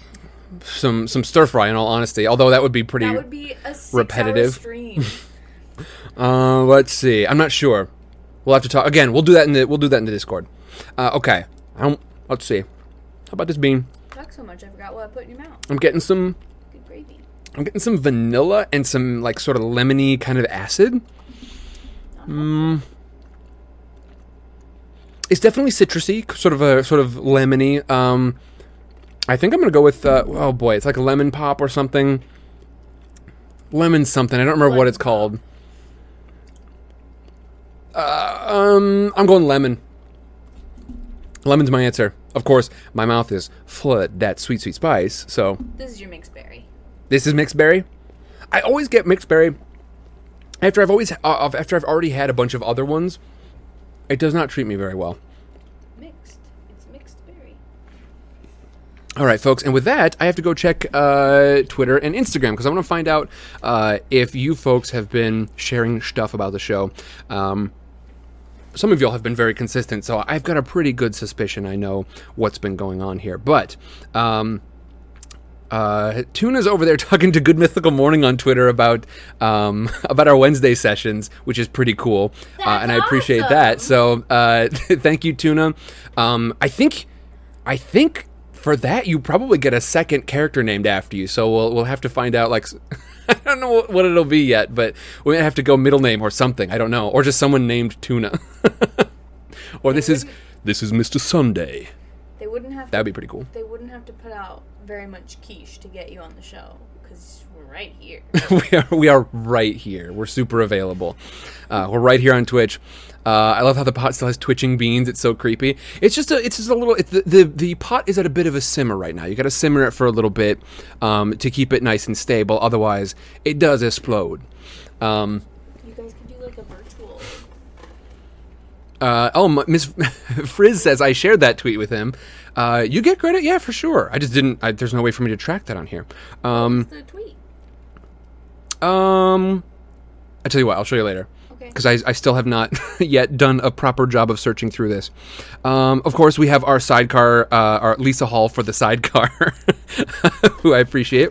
Um, let's see, did we get Reed last week? It was six days ago, so I don't think so. Nope. Reed, Reed Moniger, this one's for you. Um, Reed Moniger on Twitter. On uh, Twitter, thank you very much. Um, I appreciate you sharing the good word about the show. This one is for you. I don't know. Are you I want to say. I want to say it's? Reed the Destroyer. I think. Close your eyes. Indeed. Are you here? Read. Tell you what, I will. I will look at this instead. Read. Are you here?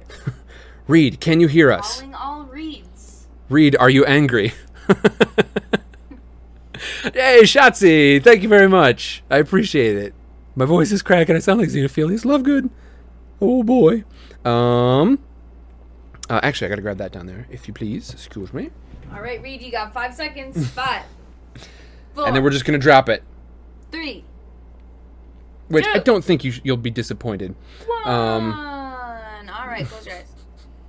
Okay. Um. Tell you what. Can I do this? Does that work? Yeah, that's fine. All right, just bop me on the hand first, so you don't sneak it under and show me using my nose, because I can see most of my nose. What I lack in tasting ability, I gain in peripheral nose vision. Iro summoned a nuke in chat. Oh boy, oh boy. Okay, let me see. Uh oh, it's a little grassy. I'm not sure I'm a huge fan of this because it typically means spicy's on its way. We're gonna go three, what, three or four spicy beans? Three? Ugh. Here I go.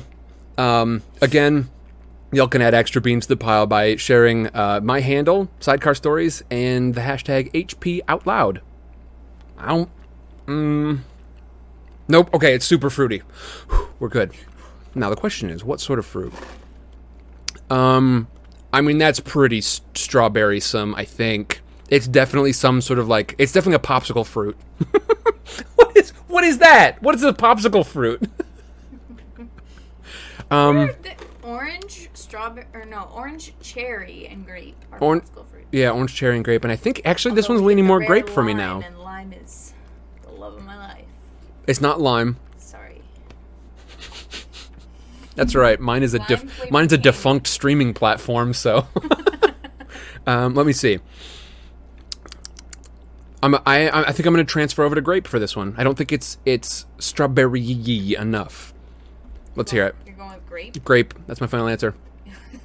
Was it strawberry? Either orange or tangerine. Oh, come on. Nasty fruit face flavors is popsicle fruit. Hold on, what now? I got I got very lost in that sentence. Fake, not face. Okay. Nasty Okay. Fake fruit. you read all the words right, but it sounded like you were having a stroke. Nasty Face Fruit Flavors is my favorite Wu Tang album.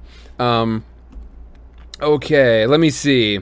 Um, we got Out of Yarn last week. That one I already got. That one's cleared. Um, never mind. Out of Yarn got me again. Out of Yarn, thank you very much. Out of Yarn over on um, uh, over on Instagram, which is oh boy, you remember for some reason you can remember this one even though I can't. Book and hook. Book and Hook, yes, Book and Hook. Uh, this one's for you. Uh, go ahead and put put one in chat. I'm going to be very intentional about not looking at the screen this time, so as not to blow it. Book and Hook, are you here? Are you angry? Me. Yeah, what color bean would you like? Indeed. Thank you very much. I am getting better at. Uh, well, frankly, I'm getting better at uh, finding these things when they end up in my in uh, Instagram stories because those are tougher to track for some reason. You're not looking. Don't look. I am not. I'm not looking. And we've got another one after this. Close your eyes. Indeed. Hold on. Let me get the get the invisibility cloak up here. This thing comes in a lot of handy. I wonder if it would be handy during a cooking stream. I don't know what I would cook. That would be really interesting. Um, I wonder. I mean, it's got. I, okay, so right now I'm doing a bunch with uh, sauces. Uh, I made some uh, demi glace basically, um, and if you if you want to make fun of my pronunciation, I give you full What is that? full range to do so. It's a spicy one. Did they request a spicy one? What is Dominglas? Out of yarn? Did you do this intentionally? Book and hook. Okay. All right, I'm just gonna look fully away so you don't have to cover it up. Um, okay, so it's definitely a spicy one. Um, uh, it's just like a really deeply. It's it's a it's a broth, but it is reduced. Excuse me, a reduced stock until it's just like super flavorful. Um, and I'm really enjoying doing like pan sauces and wine says reduction. It's fall. Do a stew. We like It's fall. stew. Do a stew. Uh, we like soup too. It's just like Love soup. most of it just does not take that much like Soup is the best. streamable stuff. It's mostly just like do some stuff and then put it in a pot for a very long time. Well, yeah, that'd be a perfect VOD. Ooh. Oh, okay. Well, Book and Hook, you got me good. Uh, this is one of the the real hot ones, so I'm gonna go not jalapeno. It's either habanero or even beyond that, because oh man, it is lighting things up. I think we got our. I think we might have our first Carolina Reaper or whatever it is, the hot one. Carolina Reaper, right? That's one of them. Carolina Reaper. Final answer. Yeah. This is the worst one it's been for sure. They said spice things up. So I did. Book and Hook, how dare you? I took it to 100. Hmm. Okay, a couple of things. As long as I've got water in my mouth, it's not terrible, but without water in my mouth, it's bad. I'm pulling the chute. I need my I need my protection charm bean. Lisa, this one's for you. Although honestly, Lisa, this one's for me.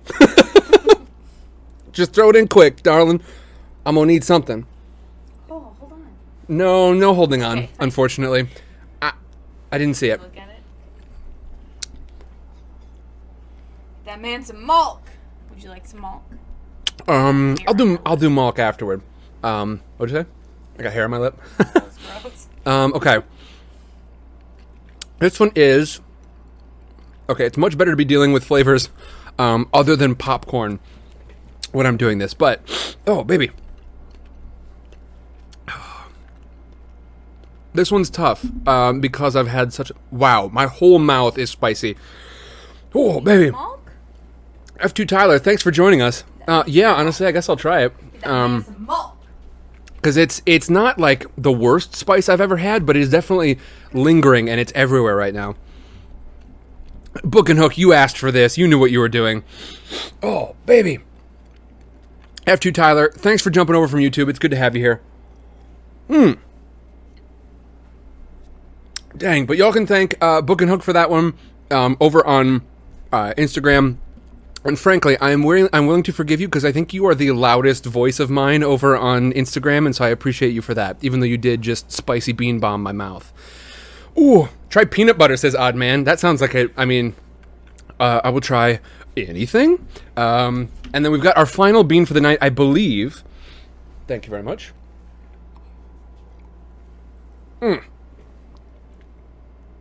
Ugh. Can I substitute my bean for an emergency glass of milk for Sam each week? Honestly, Iro, have a great night. Uh, honestly, the uh, the extra bean is pretty helpful. Now, the trade-off is that I have no idea what it is. Um, uh, good, Tyler. I'm glad you are. Uh, th- yeah, welcome to Scooter Patrol. It's great to have you here. Oh yeah, my peripheral nose version is having, is giving me no help right now. Escar, love it. Thank you. Every time I exhale, it makes my tongue worse. Um, this next one is for Rainy underscore Day Reader on Instagram. Thank you very much. Ooh, are you here? I appreciate it. Oh, Rainy day baby. reader? I like rainy. I don't think I've seen Rainy Day Reader in chat, but it's very likely that they're going by a different name. Yeah, everybody does. Watch it be a second. Watch it be a second username for Book and Hook, and they're like, hit him again, hit, hit him again, another one, another one. Um, Didn't guess again. that's You true. I did not guess. That because truly, I've got no idea. It is obliterated in an avalanche of spice. And now Malk as well. Oh, oh, baby! Oh, it's still so hot. hold it in your mouth. Just, just cool your senses with a nice cool glass of Malk. It doesn't help that it sticks between my That teeth and then and then burns my gums. Um, Shotzi, uh, Shotzi, let's see. I don't think I saw it. Are you are you under the same handle over on Twitter, Shotzi? Ooh, baby. All right. Well, I look for this. I'm definitely gonna.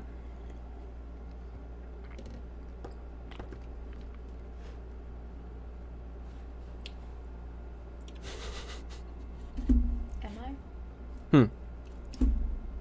Is Beans Queen referencing Julian Smith? I don't think so. Oh, Malk. Yeah. Yeah. Yeah. Okay. Get the man some Malk. I was like, I don't know what it. Yeah. I know it's a video. I don't know who it is. It's the Lisa Hall flavor. It can't be understood, much like some of my comments. um, I don't think so. Um, oh, baby. Mm.